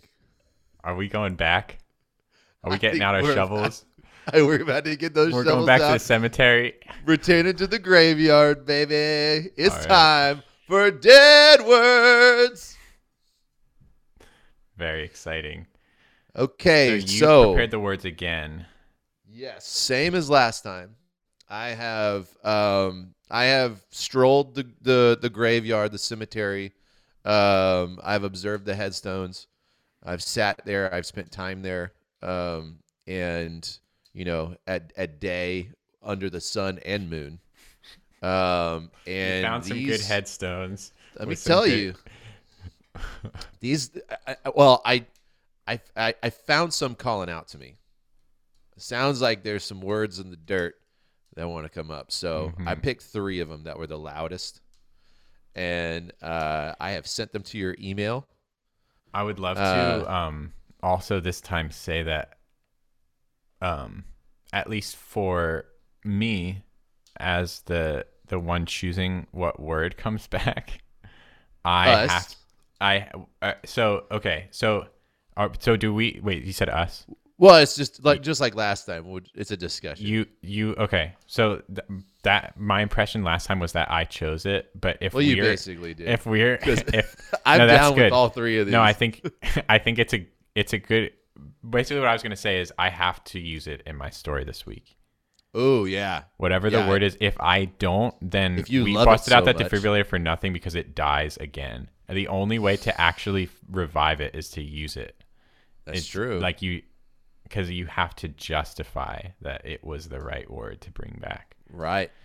So That's true. that's what I'm like going that. to. Uh, well, together we'll choose, and we We'll choose. then know together what we're gonna have to put in our story. Anyone who wants to do it will get bonus points. Anyone who wants to put it in their story this week will get bonus points. But. How, well, hold on, hold on. So,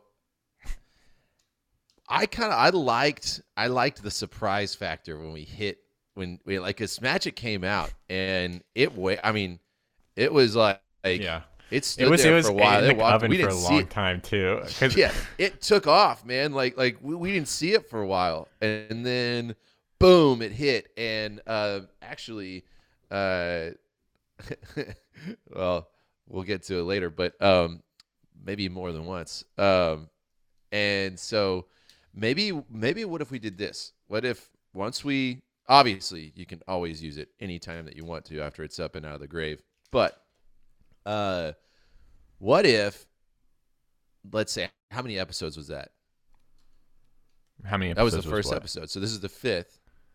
So if uh if a dead word goes four episodes without without being uh without being used, it goes back. Okay. Yeah, and I like that because that is then there's there's there's pressure for the community to participate as well. If you guys see a dead word that's not coming back, ball's in your court.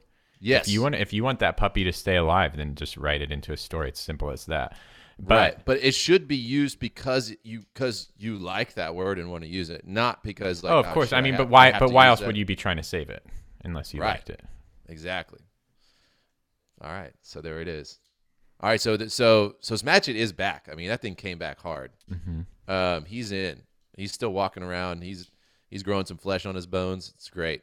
I've heard some Uh, people um, even using the other words that we didn't bring back, which Yeah. is illegal, and will we will fine you and kill you if you use those words. I think your dad was one of them. Yeah, Sorry, I already Scott. killed him. okay, good, good. I'm glad there's no loose ends. This is a resolved story. uh, but um, okay, so let's get in, man. Yes. These these things are starting to smell. I need to I need to get them out of the. All right. I think if they're starting to smell, we should leave them in there, right? Wait. No, no, no. They just need some air. All right. Do I'm doing A first. A. Yes.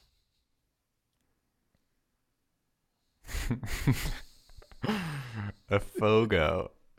A fogo. All right. Am I pronouncing that right? Yeah. Fogo. 18th century English. An overpowering. What's going on in the 18th? I'm just kidding. I meant to look up like what what the historical time periods? Uh, yeah, I meant to look up time periods before this episode, but I forgot again. So yeah, I still don't just know what time periods so, are. hey, maybe next time. Anyway, Fogo. An overpowering and unpleasant stench. yes, the magic You- of holding her newborn baby you- disappeared the moment she opened that diaper and the fogo escaped. Take a look at the at the example, It sounds the picture. so modern. it does. this sounds like it? if, if if a zoomer came up with this now, I'd be like, it's a little too soon for that. That's like a th- year 3017. Right like where it could be it could be in a song that's like that hits the charts or something like that like keep that fogo out of here something you know, and it's like and then you hear someone saying like come on don't say that yet that's not a thing is it is it a thing now come on but dude look at the picture uh, yeah, I know. she's she sends in some Fogo. She was stoked, and now she's like, God dang it. She's got some cherries by her. She's like, I don't even want those cherries anymore. It I like- stinks over here. Uh, it looks like it's vaguely trying to satisfy what the um the example sentence was, but at the I same think it time, is. this feel l- l- looking at the the look on her face, she looks. she doesn't want to be a mother anymore. She looks so like, yeah, like, like it's not just like ooh stinky. Like it's not like it. Like she just like she just made a, a long term decision after thinking about it for a little bit. She's Yeah, like, she yeah. did. No, It I'm not. I'm not gonna take care of this kid for like for much longer. Turns out love is conditional. so Fogo is interesting. yeah, that's a really All good right. one. All right, What number two. Groak.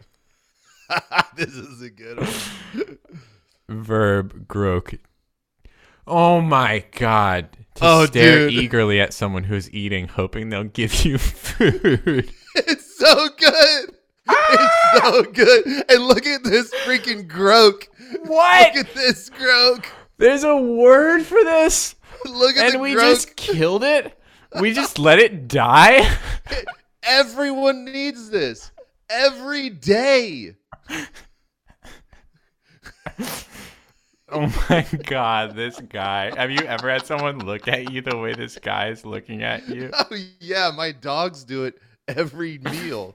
I'm pretty sure that my chicken sandwich has had someone looking at it the way this guy's looking at me right now, and it's oh, yeah, Yeah. dude. the same It's guy. like it's like he's pull. It's like he's he's he's like pulling out his spoon or something. Like, am I gonna? Do I need this? Or you gonna finish that? Groak is good, man. Where, where- did I see that? I, I I know that I think you should leave season two came out while I was in Texas, and we started watching this sketch comedy season two of that show.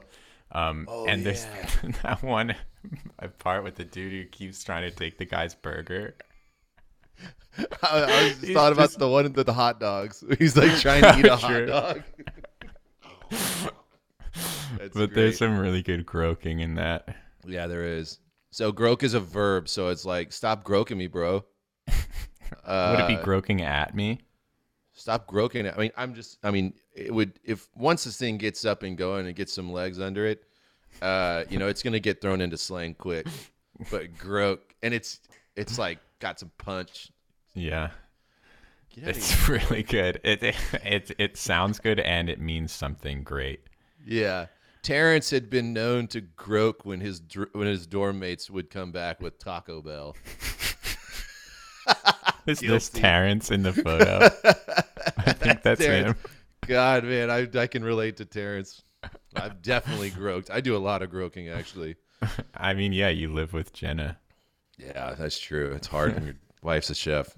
Yeah. Okay, what else we got? Gong Goozler. 20th century English slang. 20th What's century. Ooh, we know some stuff from that time. Yeah. That's when Titanic came out. Okay. Saw that. And when Titanic happened. Yes. Mm-hmm. All of it. Not the time that it 900 happened- AD though. What's that? Not Titanic 900 AD though. Oh no, that Not the right guy's Titanic. back in 900 AD. Right. Okay. This a gongoozler is a person who stares, a non-participating spectator. That, that is really good. A hmm. lurker. What's our what's Oh, our Keenan was a Facebook gongoozler, always lurking but never posting. Dude, that's me. Are you a gongoozler? I'm a, I'm totally a lurker. Yeah. Oh, dude, you're a gongoozler. I'm a groak. It's okay. At least none of us. Yes, at least neither of us have Fogo. oh man. Wow, Yeah, that is so, a like, sen- rubbernecker sentences you won't be able to say next week. That one, you just use all three words. Dude, Yeah, those are going to be highly illegal soon.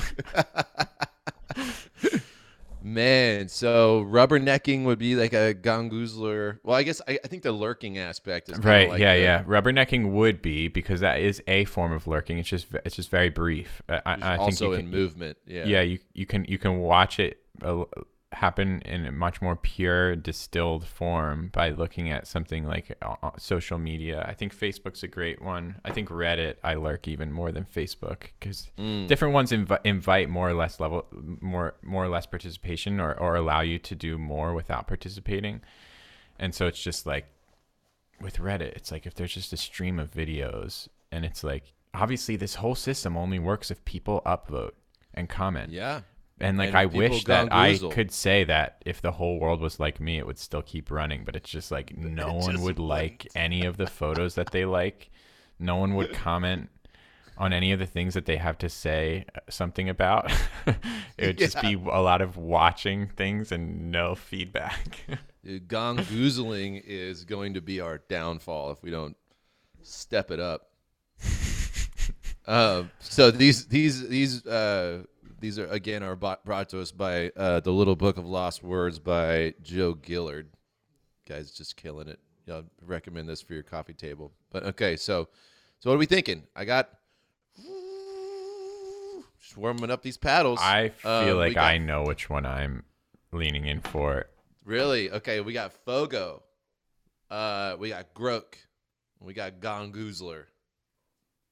Where are you leaning, my friend? Groak is too important. I can't lose it. Not again. dude? I, it's it's it's a home run. I, it feels like it feels like what it feels like how I felt when I saw Smatchet, Mm. and that's that's a close place Yeah. to my heart. Yeah, it's it's to me like so many of the funny sounding words you hear what they are and it's like yeah, like uh, there there there would be a funny sounding word meaning that or it's sort of something like yeah, there's a lot of there's a lot of weird sounding words to describe that thing. Like even like smatchet, just just an, a general insult.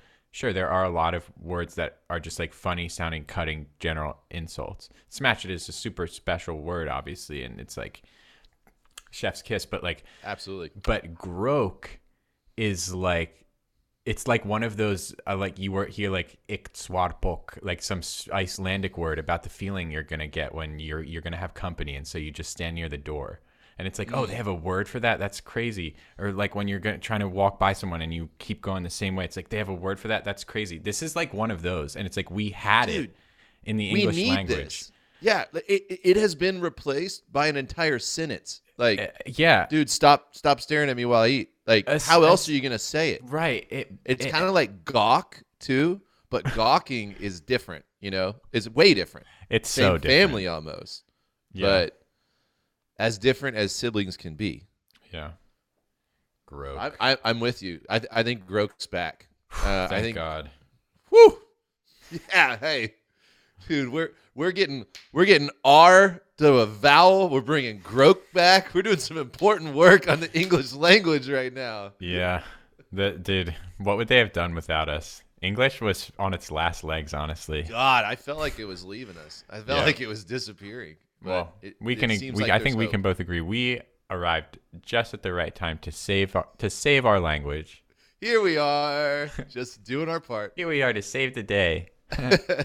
okay, so Ben, do you have your? This is gonna take two. and This guy's been dead a while. This is the 19th century. Do you have your defibrillator? I think I'm we ready. need two two pa- We need four paddles on it.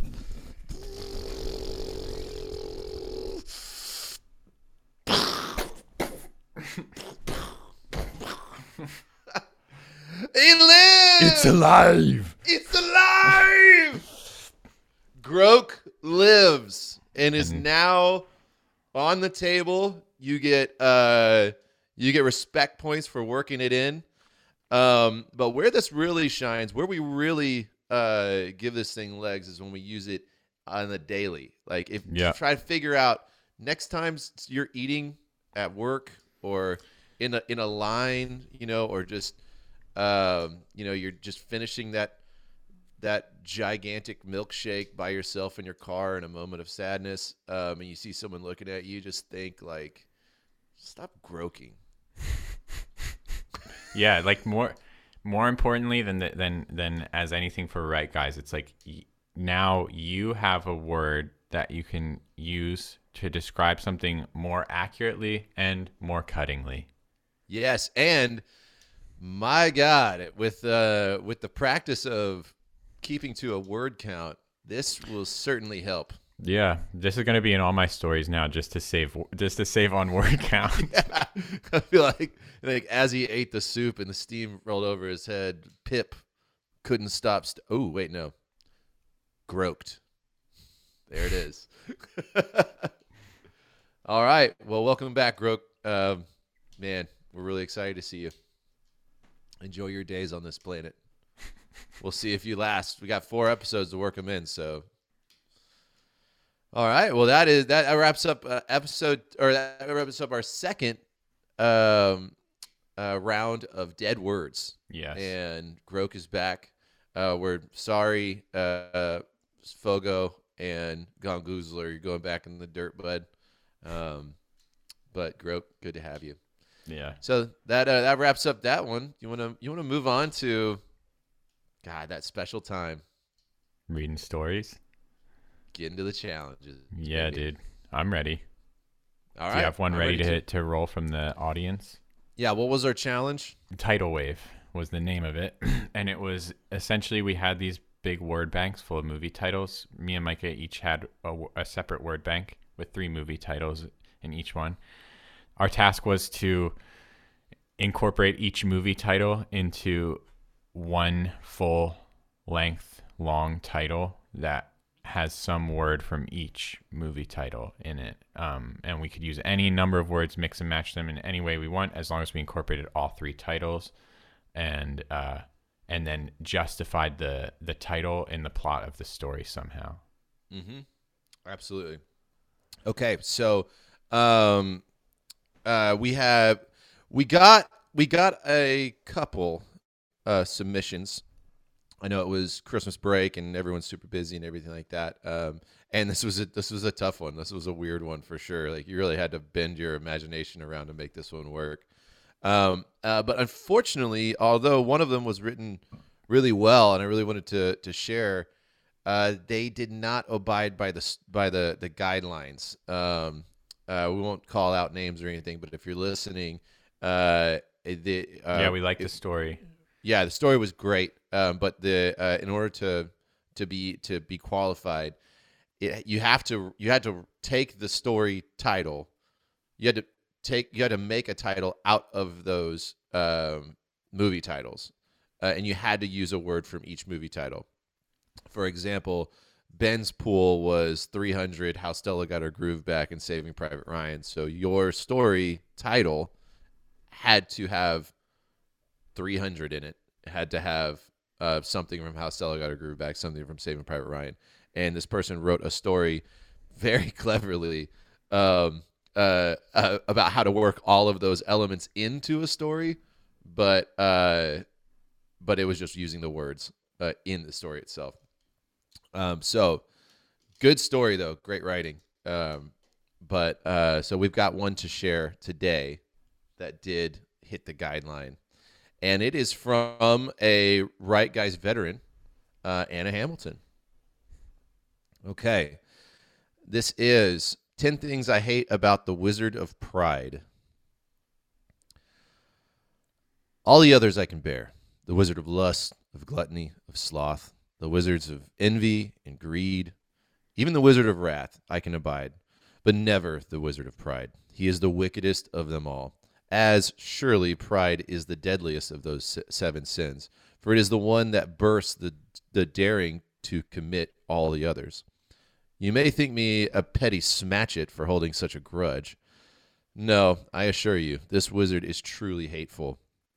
And to make manifest the rationality of my hate, I offer ten reasons as follows. One, he assassinated our good king Jondalar with that wicked poison of which of which is his sign and seal. Two, after the foul murder of King Jondalar, he set himself up as ruler in his stead. Usurper. Three, Whereupon he sent out the other wizards to to ravage our land. The wizard of gluttony stole our food. The wizard of greed sacked our towns. The wizard of lust uh, bore off our fairest maidens. These wizards I hate for their wicked deeds, but not so much as him that commanded them. The cur is not even human. He was once a man, but they say, infused with the blood of a powerful demon, he became something else entirely. To wit, he is he, his eyes are black and blank as obsidian. His face is a white mask, and he commands powers unnatural to him. Six. He used he used his evil magic to blacken the face of the sun and deprive the land of light, all because, in his own words, I can. Seven. He then demanded that the terrified people bow at his feet and worship him as a god. Blasphemy! 8. When I refused to bow, I cursed him for his wicked daring. He blasted me with magic from his staff, racking me with unbearable pain. I still remember it to this day. 9.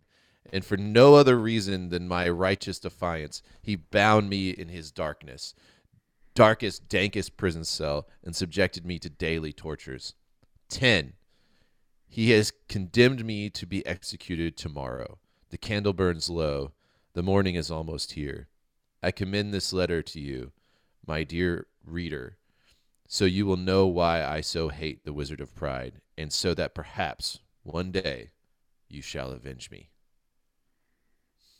Cool.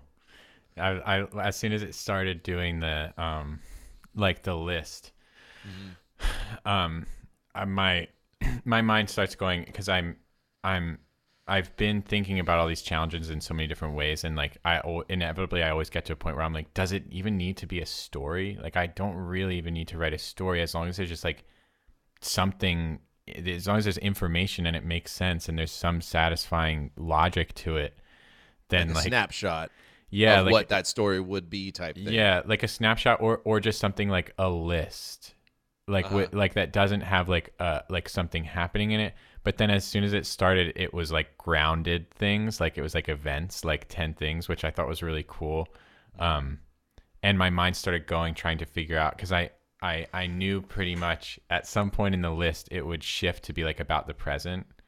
Mhm. Um or at least I thought it would toward the end and then that's how it would start to like because there's a moment where it goes from being like an abstract thing to being a story Mhm. and that was like really intriguing to me in Yeah, this one I- listening to it because I, it's sort I of this- thought I, I thought the resolve was really cool. You know, where where like you're kind of like you're you're thumbing through like a history of events pretty much, and then it brings it home where you're like, oh shit, this is a like this is a this is a last letter to someone Yeah. on death row. You know, they're about to die for this. yeah it's, It's like cool. it, you get you get this setup and there's like this nexus of uh, uh, it's like ideas just floating around and it's like things have happened there's like this history you're seeing all these other scenes and then all of a sudden it's concentrated and you know where you are Mm-hmm. Yes. and it's like everything else was just context to, to put you in that one spot and um that was really cool that was done nicely Yeah. done Way to go, Anna. Um, uh, little high high points for me was uh, a smatchet. You may think me a petty it for holding such a grudge, and well use. Like that's exactly um, yeah. how how it could be used. Uh, then I also really liked. Uh, I liked. Uh, his eyes are black and blank as obsidian. I like that Mm. that he said blank as obsidian. You know that just immediately um, splashes a picture of like a like an obsidian wall or something. It was basically like a mirror. Like you can't see in it. It's just there's no there's no depth. It's it's right here. You you're not getting in there. Uh, I thought that was really cool. Um, and yeah, this guy he sounds like a total dick. So I I think I think you've got all the reason to hate the Wizard of Pride mm-hmm. right here. oh was this from wait we got this submission from the dude in the prison is this from the real guy oh damn All well, right. yeah, no, Anna just delivered it okay because he didn't have a computer. i didn't realize that's crazy he doesn't have a computer, Ben. Oh, I'm such an idiot. dude. Yeah, yeah, it's dank and dark. You don't have a computer screen in there. What's this? um, um all right should i go uh, yes. my turn What All was right. your pool? 300 how stella got her groove back The and saving private ryan Okay. The tough thing wait. was that I had to use the word 300 because it was one of the entire one, so I had to use that word because you have to use a word from each story, and then there's Uh. no plural noun in all the rest of the movie Oh, titles. God. And that hey, that's your fault because I said I gave I gave the option to. I could have like, discerned enough. like no. I could have discerned enough minutiae of the rules that I could have manipulated it during the game, but the 10 minute window that I had after receiving 300 was not long enough to determine. But I, God, and that So- was the first one you. So I, I when I was making all those, I wrote all of them down in in like 300. I was like, ooh, that's a landmine. I hope I don't get that one. And and and uh, and then it ends up being the first one that you drew, and I was like, all right, let's go. how Ryan got 300 back. Can you look up the receipt by my phone number? Ryan bit his lip and toyed absentmindedly with a crumpled slip of paper in his pocket. 215 839 1057. The kid behind the counter sighed and withdrew his hand from a bag of party sized Cool Ranch. He wiped his fingers on his chest just above a bright blue bullseye branded name tag. Doug with two G's. D U double G. Christ. Doug g- began tapping at his keypad, and Ryan repeated his number. Somewhere between inputting the number and reading the results, Doug found his moment to sneak a Doritos. He crunched as he shook his head. Card? What? Do ya have the card? Doug nudged the card reader toward him. You made the original purchase on. Ryan produced his wallet and swiped a card through the machine. Doug went for another Cool Ranch before consulting the monitor. Nope, nothing there either. Doug shrugged out a labored sigh as if he'd been through this a hundred times today. Without a receipt, we can exchange it for the current value, which is beep four hundred dollars. Four hundred dollars? This suit was seven hundred dollars when I bought it last week. Yeah, went on sale. Like a discount? Something we do pretty regularly here. A few weeks ago, we ran these in our flash sale rack, had 'em going for a hundred dollars a piece. Ryan clenched his jaw. But it'll come back off sale, right? Can't I exchange it for the full price at least? Sorry, but you have to trade for the current value. If you don't have your receipt, we can't know how much you paid for it. Ryan ran his fingers playfully over the slip of paper in his pocket and held back a smirk. Then how can you know I didn't buy this on the flash sale a few weeks ago? Doug slowed in his tracks. I suppose we can't. He scratched his head. I'm sorry, sir. I don't really decide the rules here, but if you want to exchange this suit, I'd be happy to authorize an exchange for you up to $400 worth of merchandise. Of course he would. The rules had been the same for a long time here at Bullseye, and they were ironclad.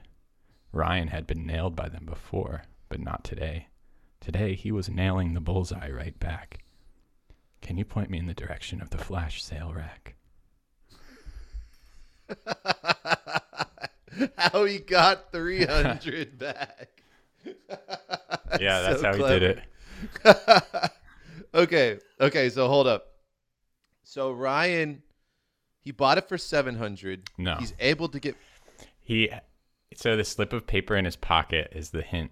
So this is a uh, this is a an ambiguous ending and an unresolved ending where you can ah, figure out. nice. So Ryan bought this suit for one hundred dollars, and now he's going to exchange it for four hundred dollars worth of stuff that's currently on flash sale, meaning it goes back off sale and will will be worth more. Oh. So he's been he has the receipt. So he's been burned by this store like a long time ago. Like Bullseye, Oh. uh, at some point to him, there was an exchange that that went down a lot in price, and he started thinking about it, and he realized that if their system was broken enough that it did him dirty in that way, there's a way he can do them dirty if he just using the it. same system against them. Yeah. And this is actually autobiographical story. Oh my god. Oh, I know this story. No, wait, don't say the name. Don't say the name of the store. We're gonna bleep that out. don't say the name of this store. oh But my yeah. god, I remember this. So basically like I was um I was supposed to get a pair of jeans. I won like a I won like a prize from this nameless store, right? Of Uh-huh. some kind. And when I went in to get my prize, it was like it was supposed to be jeans, right? But it was like Mm-hmm. women's jeans and it was like their cheapest possible pair of women's jeans. So like it was advertised to me as I was supposed to be able to just trade it in for any jeans at that point. But Uh-huh. I then had to like pay money to exchange them for men's jeans. And so like they basically said I won a prize and then I came in and they made me spend money in their store. Right. And so I dedicated myself to getting that money back with some interest. Um, and I I basically found this way uh, within their exchange system, which this store has changed now. Um, Okay. that you They cannot, learned. you actually can't do the system the same way that I was doing it at that time. That you could, I did go back and reevaluate, and I did create a new system that you could still use on the store, but I haven't done it. Just a theory crafting exercise. Yeah, Oh, I love it, man. That's so good. And man, I hate Doug. Golly. And I love that he's eating Cool Ranch too. yeah.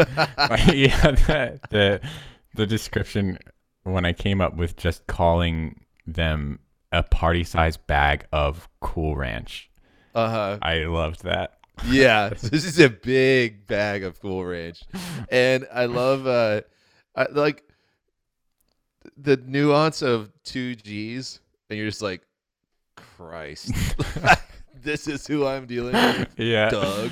With Somehow- good- It says so much about the content of his character. Something that he had absolutely no control over. and I think that I think the store name is great, Bullseye. Like, oh man, well done, sir. You took a you. you. took a lemon and made lemonade. All right, let me know when you're ready. Don't I'm- don't read it. I'm ready. Okay. Um, is an excerpt from the New York Times best-selling novel 10 Things I Hate About Wizard Pride. Here we are, kid. Now hand me that spyglass. Rhoda unclasped the long tube and slapped it in Quinn's awaiting palm. A parade. Of course. Rhoda couldn't see anything. The black grease she'd smeared across her face was starting to burn as sweat channeled rivulets of the stuff into her squinting eyes. What do you see? she asked, trying to wipe her face with her glove. Ugh. Disgusting. Just so. Ugh. He offered the scope over his shoulder. For prime examples of numbers 8 through 6, look no further than what's coming up the road. Having zero success with her now grease slicked gloves, collar, and sleeve, Rhoda restored to paw- resorted to pawing the black smear with her bare fingers. It had seemed like a good idea in her room. I mean, that's what you did when prepping oneself for a night of espionage, right? She didn't actually know, of course, this being her first ever such night. Upon clearing one eye, she noticed Quinn's expectation. She reached, the precious tool quickly slipping from her greasy grasp. Shit! She yelped as it bounced over the roof ledge. Quinn snapped around. What? Ah! Quickly piecing together the paralyzed wince of his now one eyed Rhoda with the absence of his beloved instrument, he sucked his teeth. You dropped it. I. It slipped. I. I couldn't see. Rhoda stammered. Quinn realized her disarray. What the hell happened to you? It's grease. I. I thought it'd be stealthy. Her tears rewetting the gunk and blinding her again. She sla- she slouched down the parapet, head hung in blind defeat. Ah, hey. Quinn lightened, knowing well the uselessness of a pouty Rhoda. You look. He looked over her. One gloved hand, grease everywhere, crying, oblivious to the puddle she'd plopped down in. Really stealthy. Like, uh. I think you just used too much. Yeah, I think you're right. Rhoda sniffled, eyes closed tight. Quinn took a knee, returning to his disdain. Fucking sparks. It's bad enough they exist, kid. Basically immortal, magic little fingers mucking up our politics, our supply chains, and now the king decrees Wizard Pride Month. Number three on the list. Rhoda proudly interjected, blindly washing her fingers in the puddle about her. Yep, number three. Hell, maybe even higher. Also, we can gas up their ancient egos even more. It's bullshit, Rhoda agreed, back to pawing at her eyes. Damn right it is. Quinn glanced toward the parade. That's why it ends tonight, once and for all. Wow. Dude, that's so cool. It's it's like how like you like like why and you you you you did so much more than you had to do. you you gave us like a whole world. oh, thank you, man. yeah, it's really it's really cool. Like the the I don't know, like t- can you take take me through this this Yeah.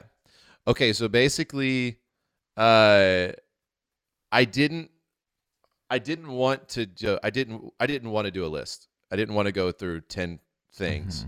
And um so I was like this was something that like we talked about at the beginning of this where uh where you go through a where you kind of like have an idea and you let it cook. You just toss it in the pot and let it cook for a couple weeks. And I was like I was like, okay, the the first thing that uh that hit me was I was gonna do like a Flynn Rider from Tangled, uh, like kind of inner monologue while he's like wrecking this uh this like it, it was always a Wizard Pride parade, um because I just thought that'd be a funny funny thing, you know. And I want I wanted to go more comedic, more uh a route with it, but so I started thinking about him, and then I started thinking about um, like an assistant and uh, Rhoda. Like the name came to me as as a, as an actual name that I've I've heard recently. That I was like, oh, Rhoda's an interesting name. And then whenever I made her her his assistant, uh, she just quickly started like messing up, and and like the the the the duo became like uh I just kind of started writing them as like not organized and like just like this is like just just kind of like disgruntled uh dude and his lackey Yeah. Uh, their, their and- back and forth is so good. and they're going up against wizards so this is obviously gonna fail uh but uh it really like I liked them so much I, I kept wanting to write them and I was like how am I gonna bust away from these and like bring this whole parade in and all this action and then I was like no I'm just having fun with this I'm gonna keep going and I was like okay so I gotta work I gotta work a few numbers in there but I don't ever want I don't want to get into the wordiness of like what a number is it's just kind of like so like having him look through the scope and be like you want examples of 8 through 6 look right over there you know Yeah. like this is these are his this is like his creed that he's like his lessons he's trying to teach his lackey Yeah. you know yeah, it's really good. Their their their relationship, their back and forth feels real, like feels like lived in. Like they I mean I mean that it makes sense if, if that's that's where you were like hanging your hat when you were writing this, sort of like that's where you were enjoying being and that's where you ended up staying and grooving and so like it totally makes sense that that's the the part that's like sticking out. Um hell yeah but I no, I want to. So it, it starts with like they're so they're looking at a parade of wizards, right? And then she, she, but before she can actually look through it, she drops it. We don't really see through it. No, no, no. So he's looking through it. So um, basically, they have like found it to this rooftop, right? And this is like the But All we don't see it through his eyes. We don't see through it through his eyes, do we? well. So it goes. Uh, here we are, kid. Now hand me that spyglass. Mm-hmm. She hands it to him, and then ah, or a parade. Ha! Of course, that's that's him. Like, like the wizards are coming to town. He knows they're coming to town. It, like in my mind, it was like, let's meet on the rooftop. I've got a plan, and you know, be like like dress stealthy or something, you know. Mm-hmm. And so they meet on this rooftop, and Rhoda's got black grease smeared all over her face because she thought it'd be stealthy. She's never done this before. She's just excited. Yeah, and it's great. Uh, and so she hands him the the the the eyeglass, and he looks through it, and that's when he. And while he's looking through it, he's like, "A parade." Ha, of course. Yeah. but we, the uh, camera, and just never. I, it's just like we like we stay with them. And Yeah. it's interesting because we're in my mind like we're in Rhoda's perspective. Yeah. Um, and for her, like she almost sees through it, then she drops it, where it feels like we're we're being kept in this bubble, and it's kind of cool. Like it, like it's like, it's like we you, you get these things with like obviously you had a word count limitation which was the limitation here but you see these things with different limitations like this might be the way it looks if you had a certain number of actors limitation too right like you had to make it work with only two Yes. actors this is how the scene would go like you drop the spyglass right before you look through it it's just like really cool how how contained it feels to me of like w- there's other Yeah, things the- out there but we're not going to look at them we're just looking at these two yeah, this is the focus, and and like that. That's something that uh, honestly Joe Abercrombie is so damn good at. Uh, where as he switches to characters, or even like observing a character, like it doesn't even have to be in the character's head. It's just like what are you observing as the and what he it, it, it like when he observes a character, he takes everything you know about that character and only that, and allows you to like observe them in that. And so I I've been I've been actively trying to like work that. I'm really impressed by that, and I want to work more of that in my storytelling. And so with this, I like that was like a, a challenge I wanted to stick on. Of like, okay, the focus here is Rhoda. Like we're watching Rhoda in this. We're not in Rhoda's head, but we know about like, like we're we're along with her, you Mhm. know, and she's just excited. And but then like as he's looking through, like it's a sweaty night, and then her grease gets in her eyes, and she's like, oh crap, and so she's just like he's looking through, and she's just like can't see, and kind of like clears an eye and then sees him offering the scope and he's like, oh crap, and then drops it. oh so she- sparks is sparks a, a curse Yes. Gotcha. And so Sparks is a cuss is a curse word for uh, as a derogatory term for wizards. Yeah, this. I was trying to figure out like I I thought like somehow like one of them like cast something like a spark to like hit the spyglass out of her eye. So for a little while I was trying to figure out what that was, but yeah. I did. That was something I didn't know because I wanted it to be like he's calling wiz like like like a wizard a spark. Like oh, this Okay. little spark over here. Yeah. Um, I didn't know if that should be capitalized or not. Hmm. I think then I would definitely assume it's like an official word for them. But if it's just supposed to be a swear that he's using to to to talk about them right now, then it would be lowercase. But if you're trying to say that that word would just be a derogatory term for wizards, then I would say maybe capitalized would get Okay. it across. Yeah, basically like something that he like like the underbelly belly of society that hates wizards. Like yeah, yeah. I think if it was sparks. capital S, I would, I would, Okay. I would get that quicker. Yeah. Okay. because because even with the lowercase even if i know he's just generally swearing and not not talking about a specific spell that they just cast called spark um, Yeah. even if i know it's just a swear i still assume that the it in the next sentence isn't going back to spark it's just talking about wizards in general like Ah, and he's just saying like fucking shit i Yeah. hate wizards Yeah. Okay. Yeah.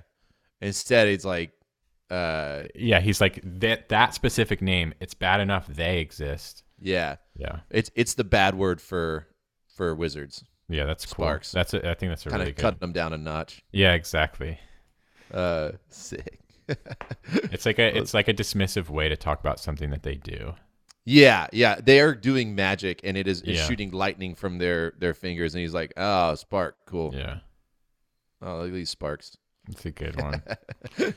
Hell yeah! Feel free, anybody who's writing about wizards, if you want to use sparks, it's it's fair game. nice. He's put it on the pro- on public domain. Yeah. Did you know that if you make something public domain, it can be monetized by someone after that fact? There's like a woman who had this image uh, that was like a an image of like some it was just a famous like a photograph of, of some like landmark or something like really beautiful. And she put it in public domain specifically so that anyone would be able to use it.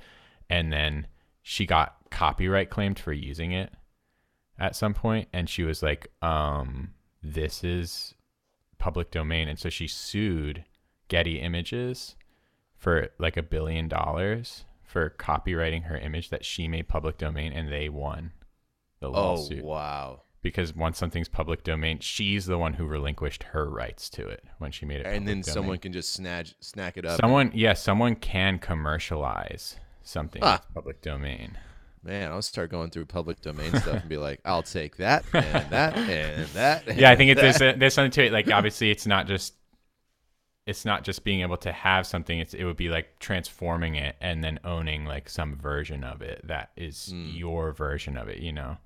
Like the- Got you. the- but it's like, yeah, it's definitely pretty like iffy and weird. Yeah, that's super weird.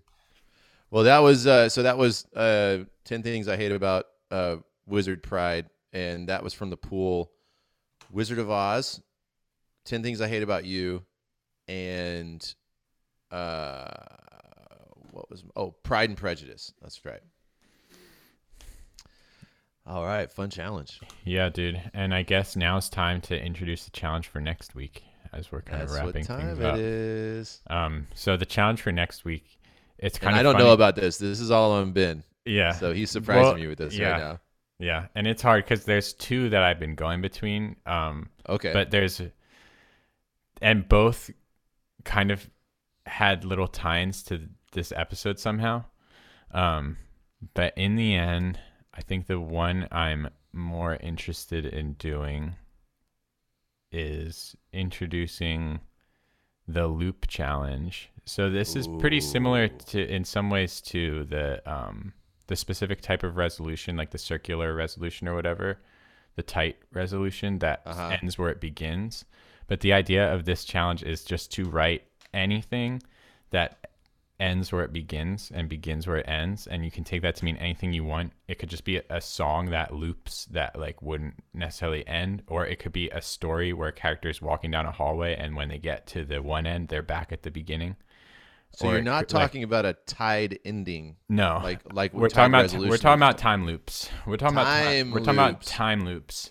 We're talking Okay. about something that is literally ending where it begins or same the loop time, yeah, place, everything. Yeah, the loop. It, it, it, the, the, yeah, it doesn't necessarily have to end where it begins, but it has to loop. Like it could start in the middle and then end at, the 1.5 times through the loop or something. But like, Okay, it but you has got to to see it. You got to see it loop. It Yeah. doesn't have to end where it is, but it, you've got to see it loop around. yeah, Okay, and, and that may mean ending where it begins. I think that's, that's I think that's a great way to do it because beyond that point, you'd just be seeing the same thing again. so like, that's true. right, most of the time they'll end where they begin. But yeah. All right, If, if you, I if- love if it. you That's want a good. story that, I, like yeah, it's it's it, it can mean anything. It could be as big as small if you want. If you want a story that only some of it is looping and like there's a part of it that loops and then like they get out of the loop or something, or there's a part before they go in the loop. That's totally. It's just like looping should be a, a part of it. There should be.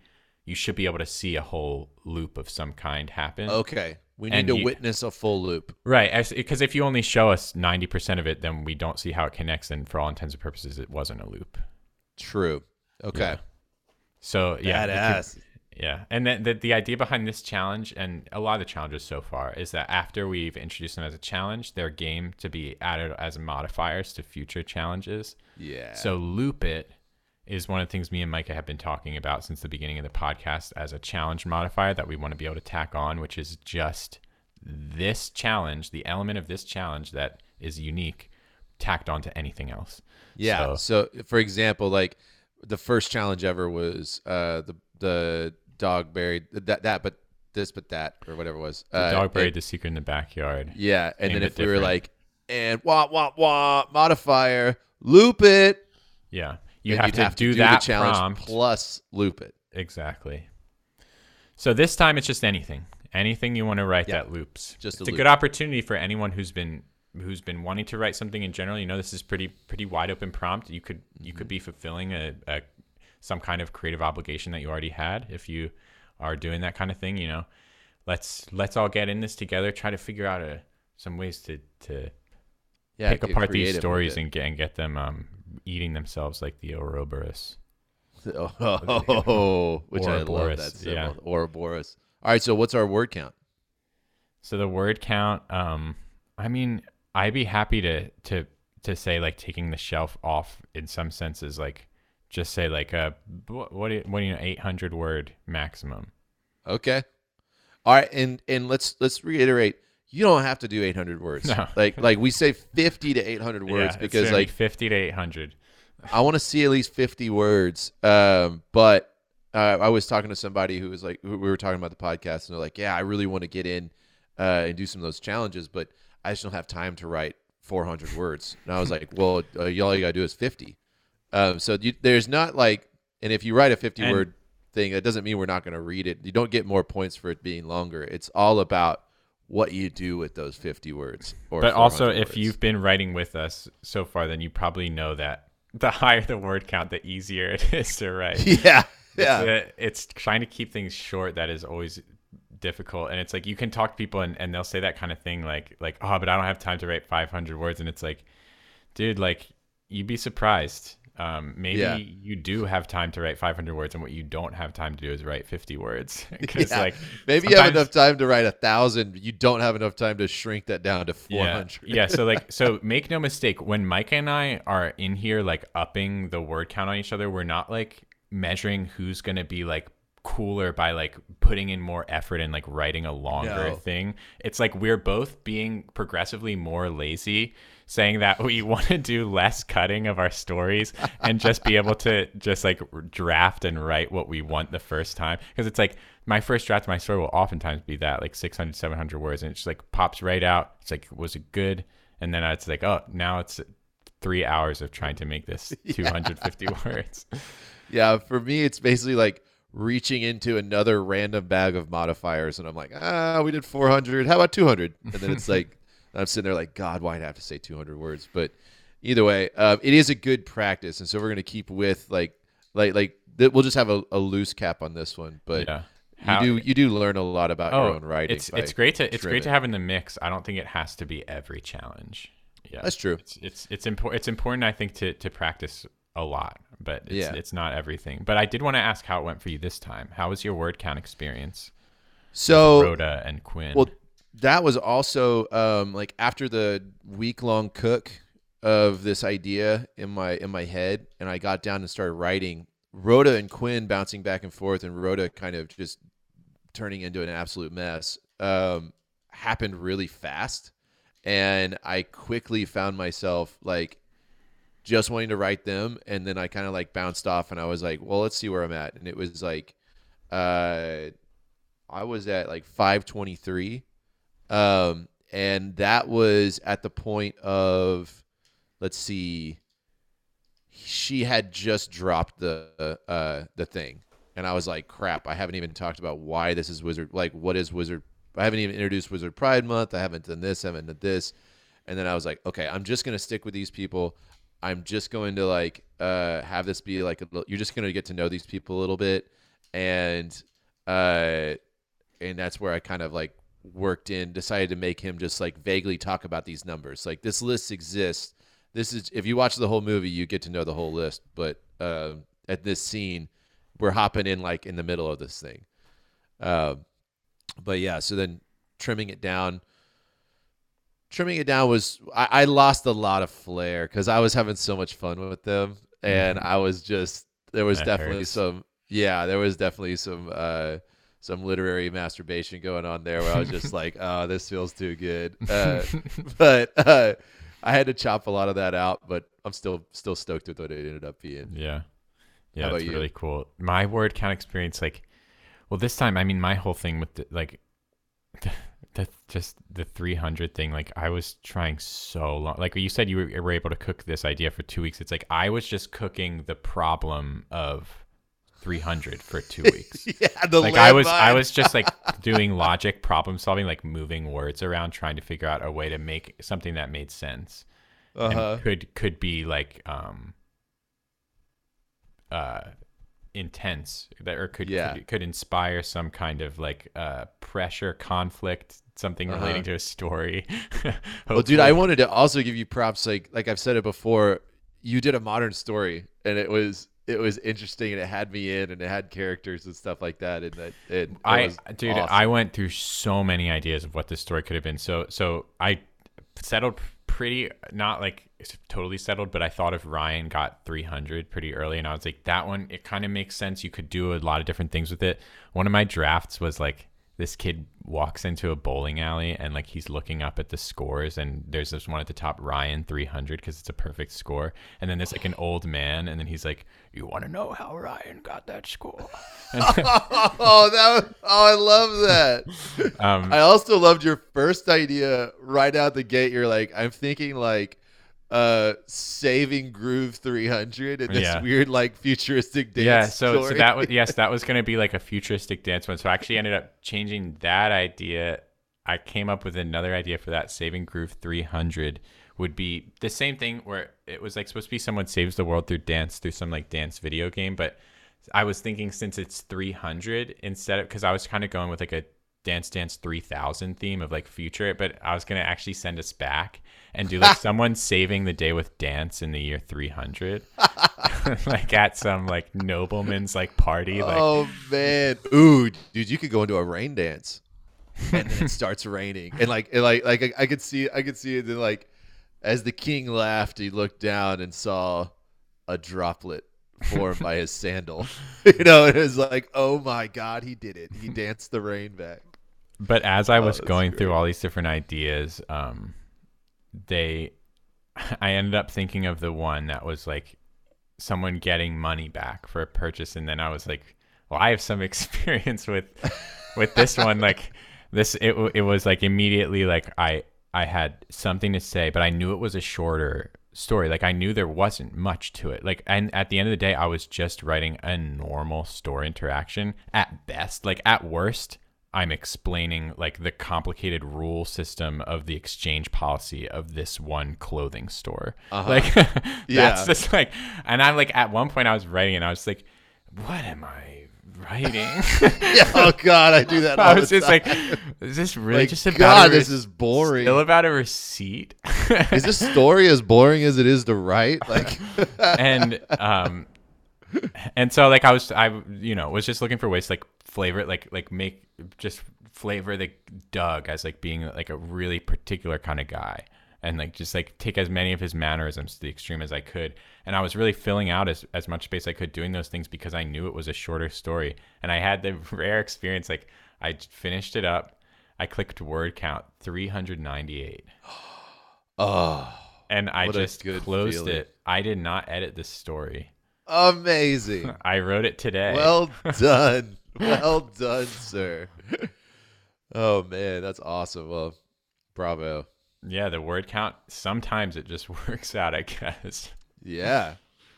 Well, this is gonna be fun blowing the lid off, pushing it out to we'll just won't put one on it. Um We'll put one on it. I don't want okay. to Hey, I- invite too much Two craziness. like- word stuff. Oh, no, There's like oh god. We interrupt your regularly scheduled programming to bring you a message from Ben from the future.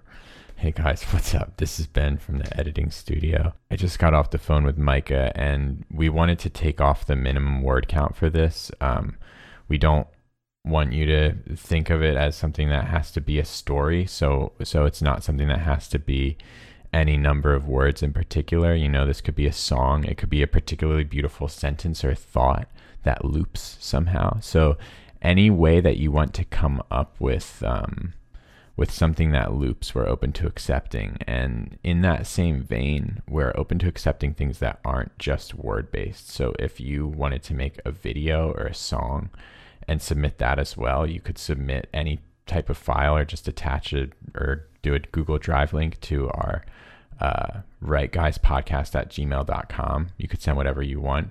We would just ask that you also send a written component along with it, um, even if that's just a post hoc uh, summary that you wanted to write a description of what it is.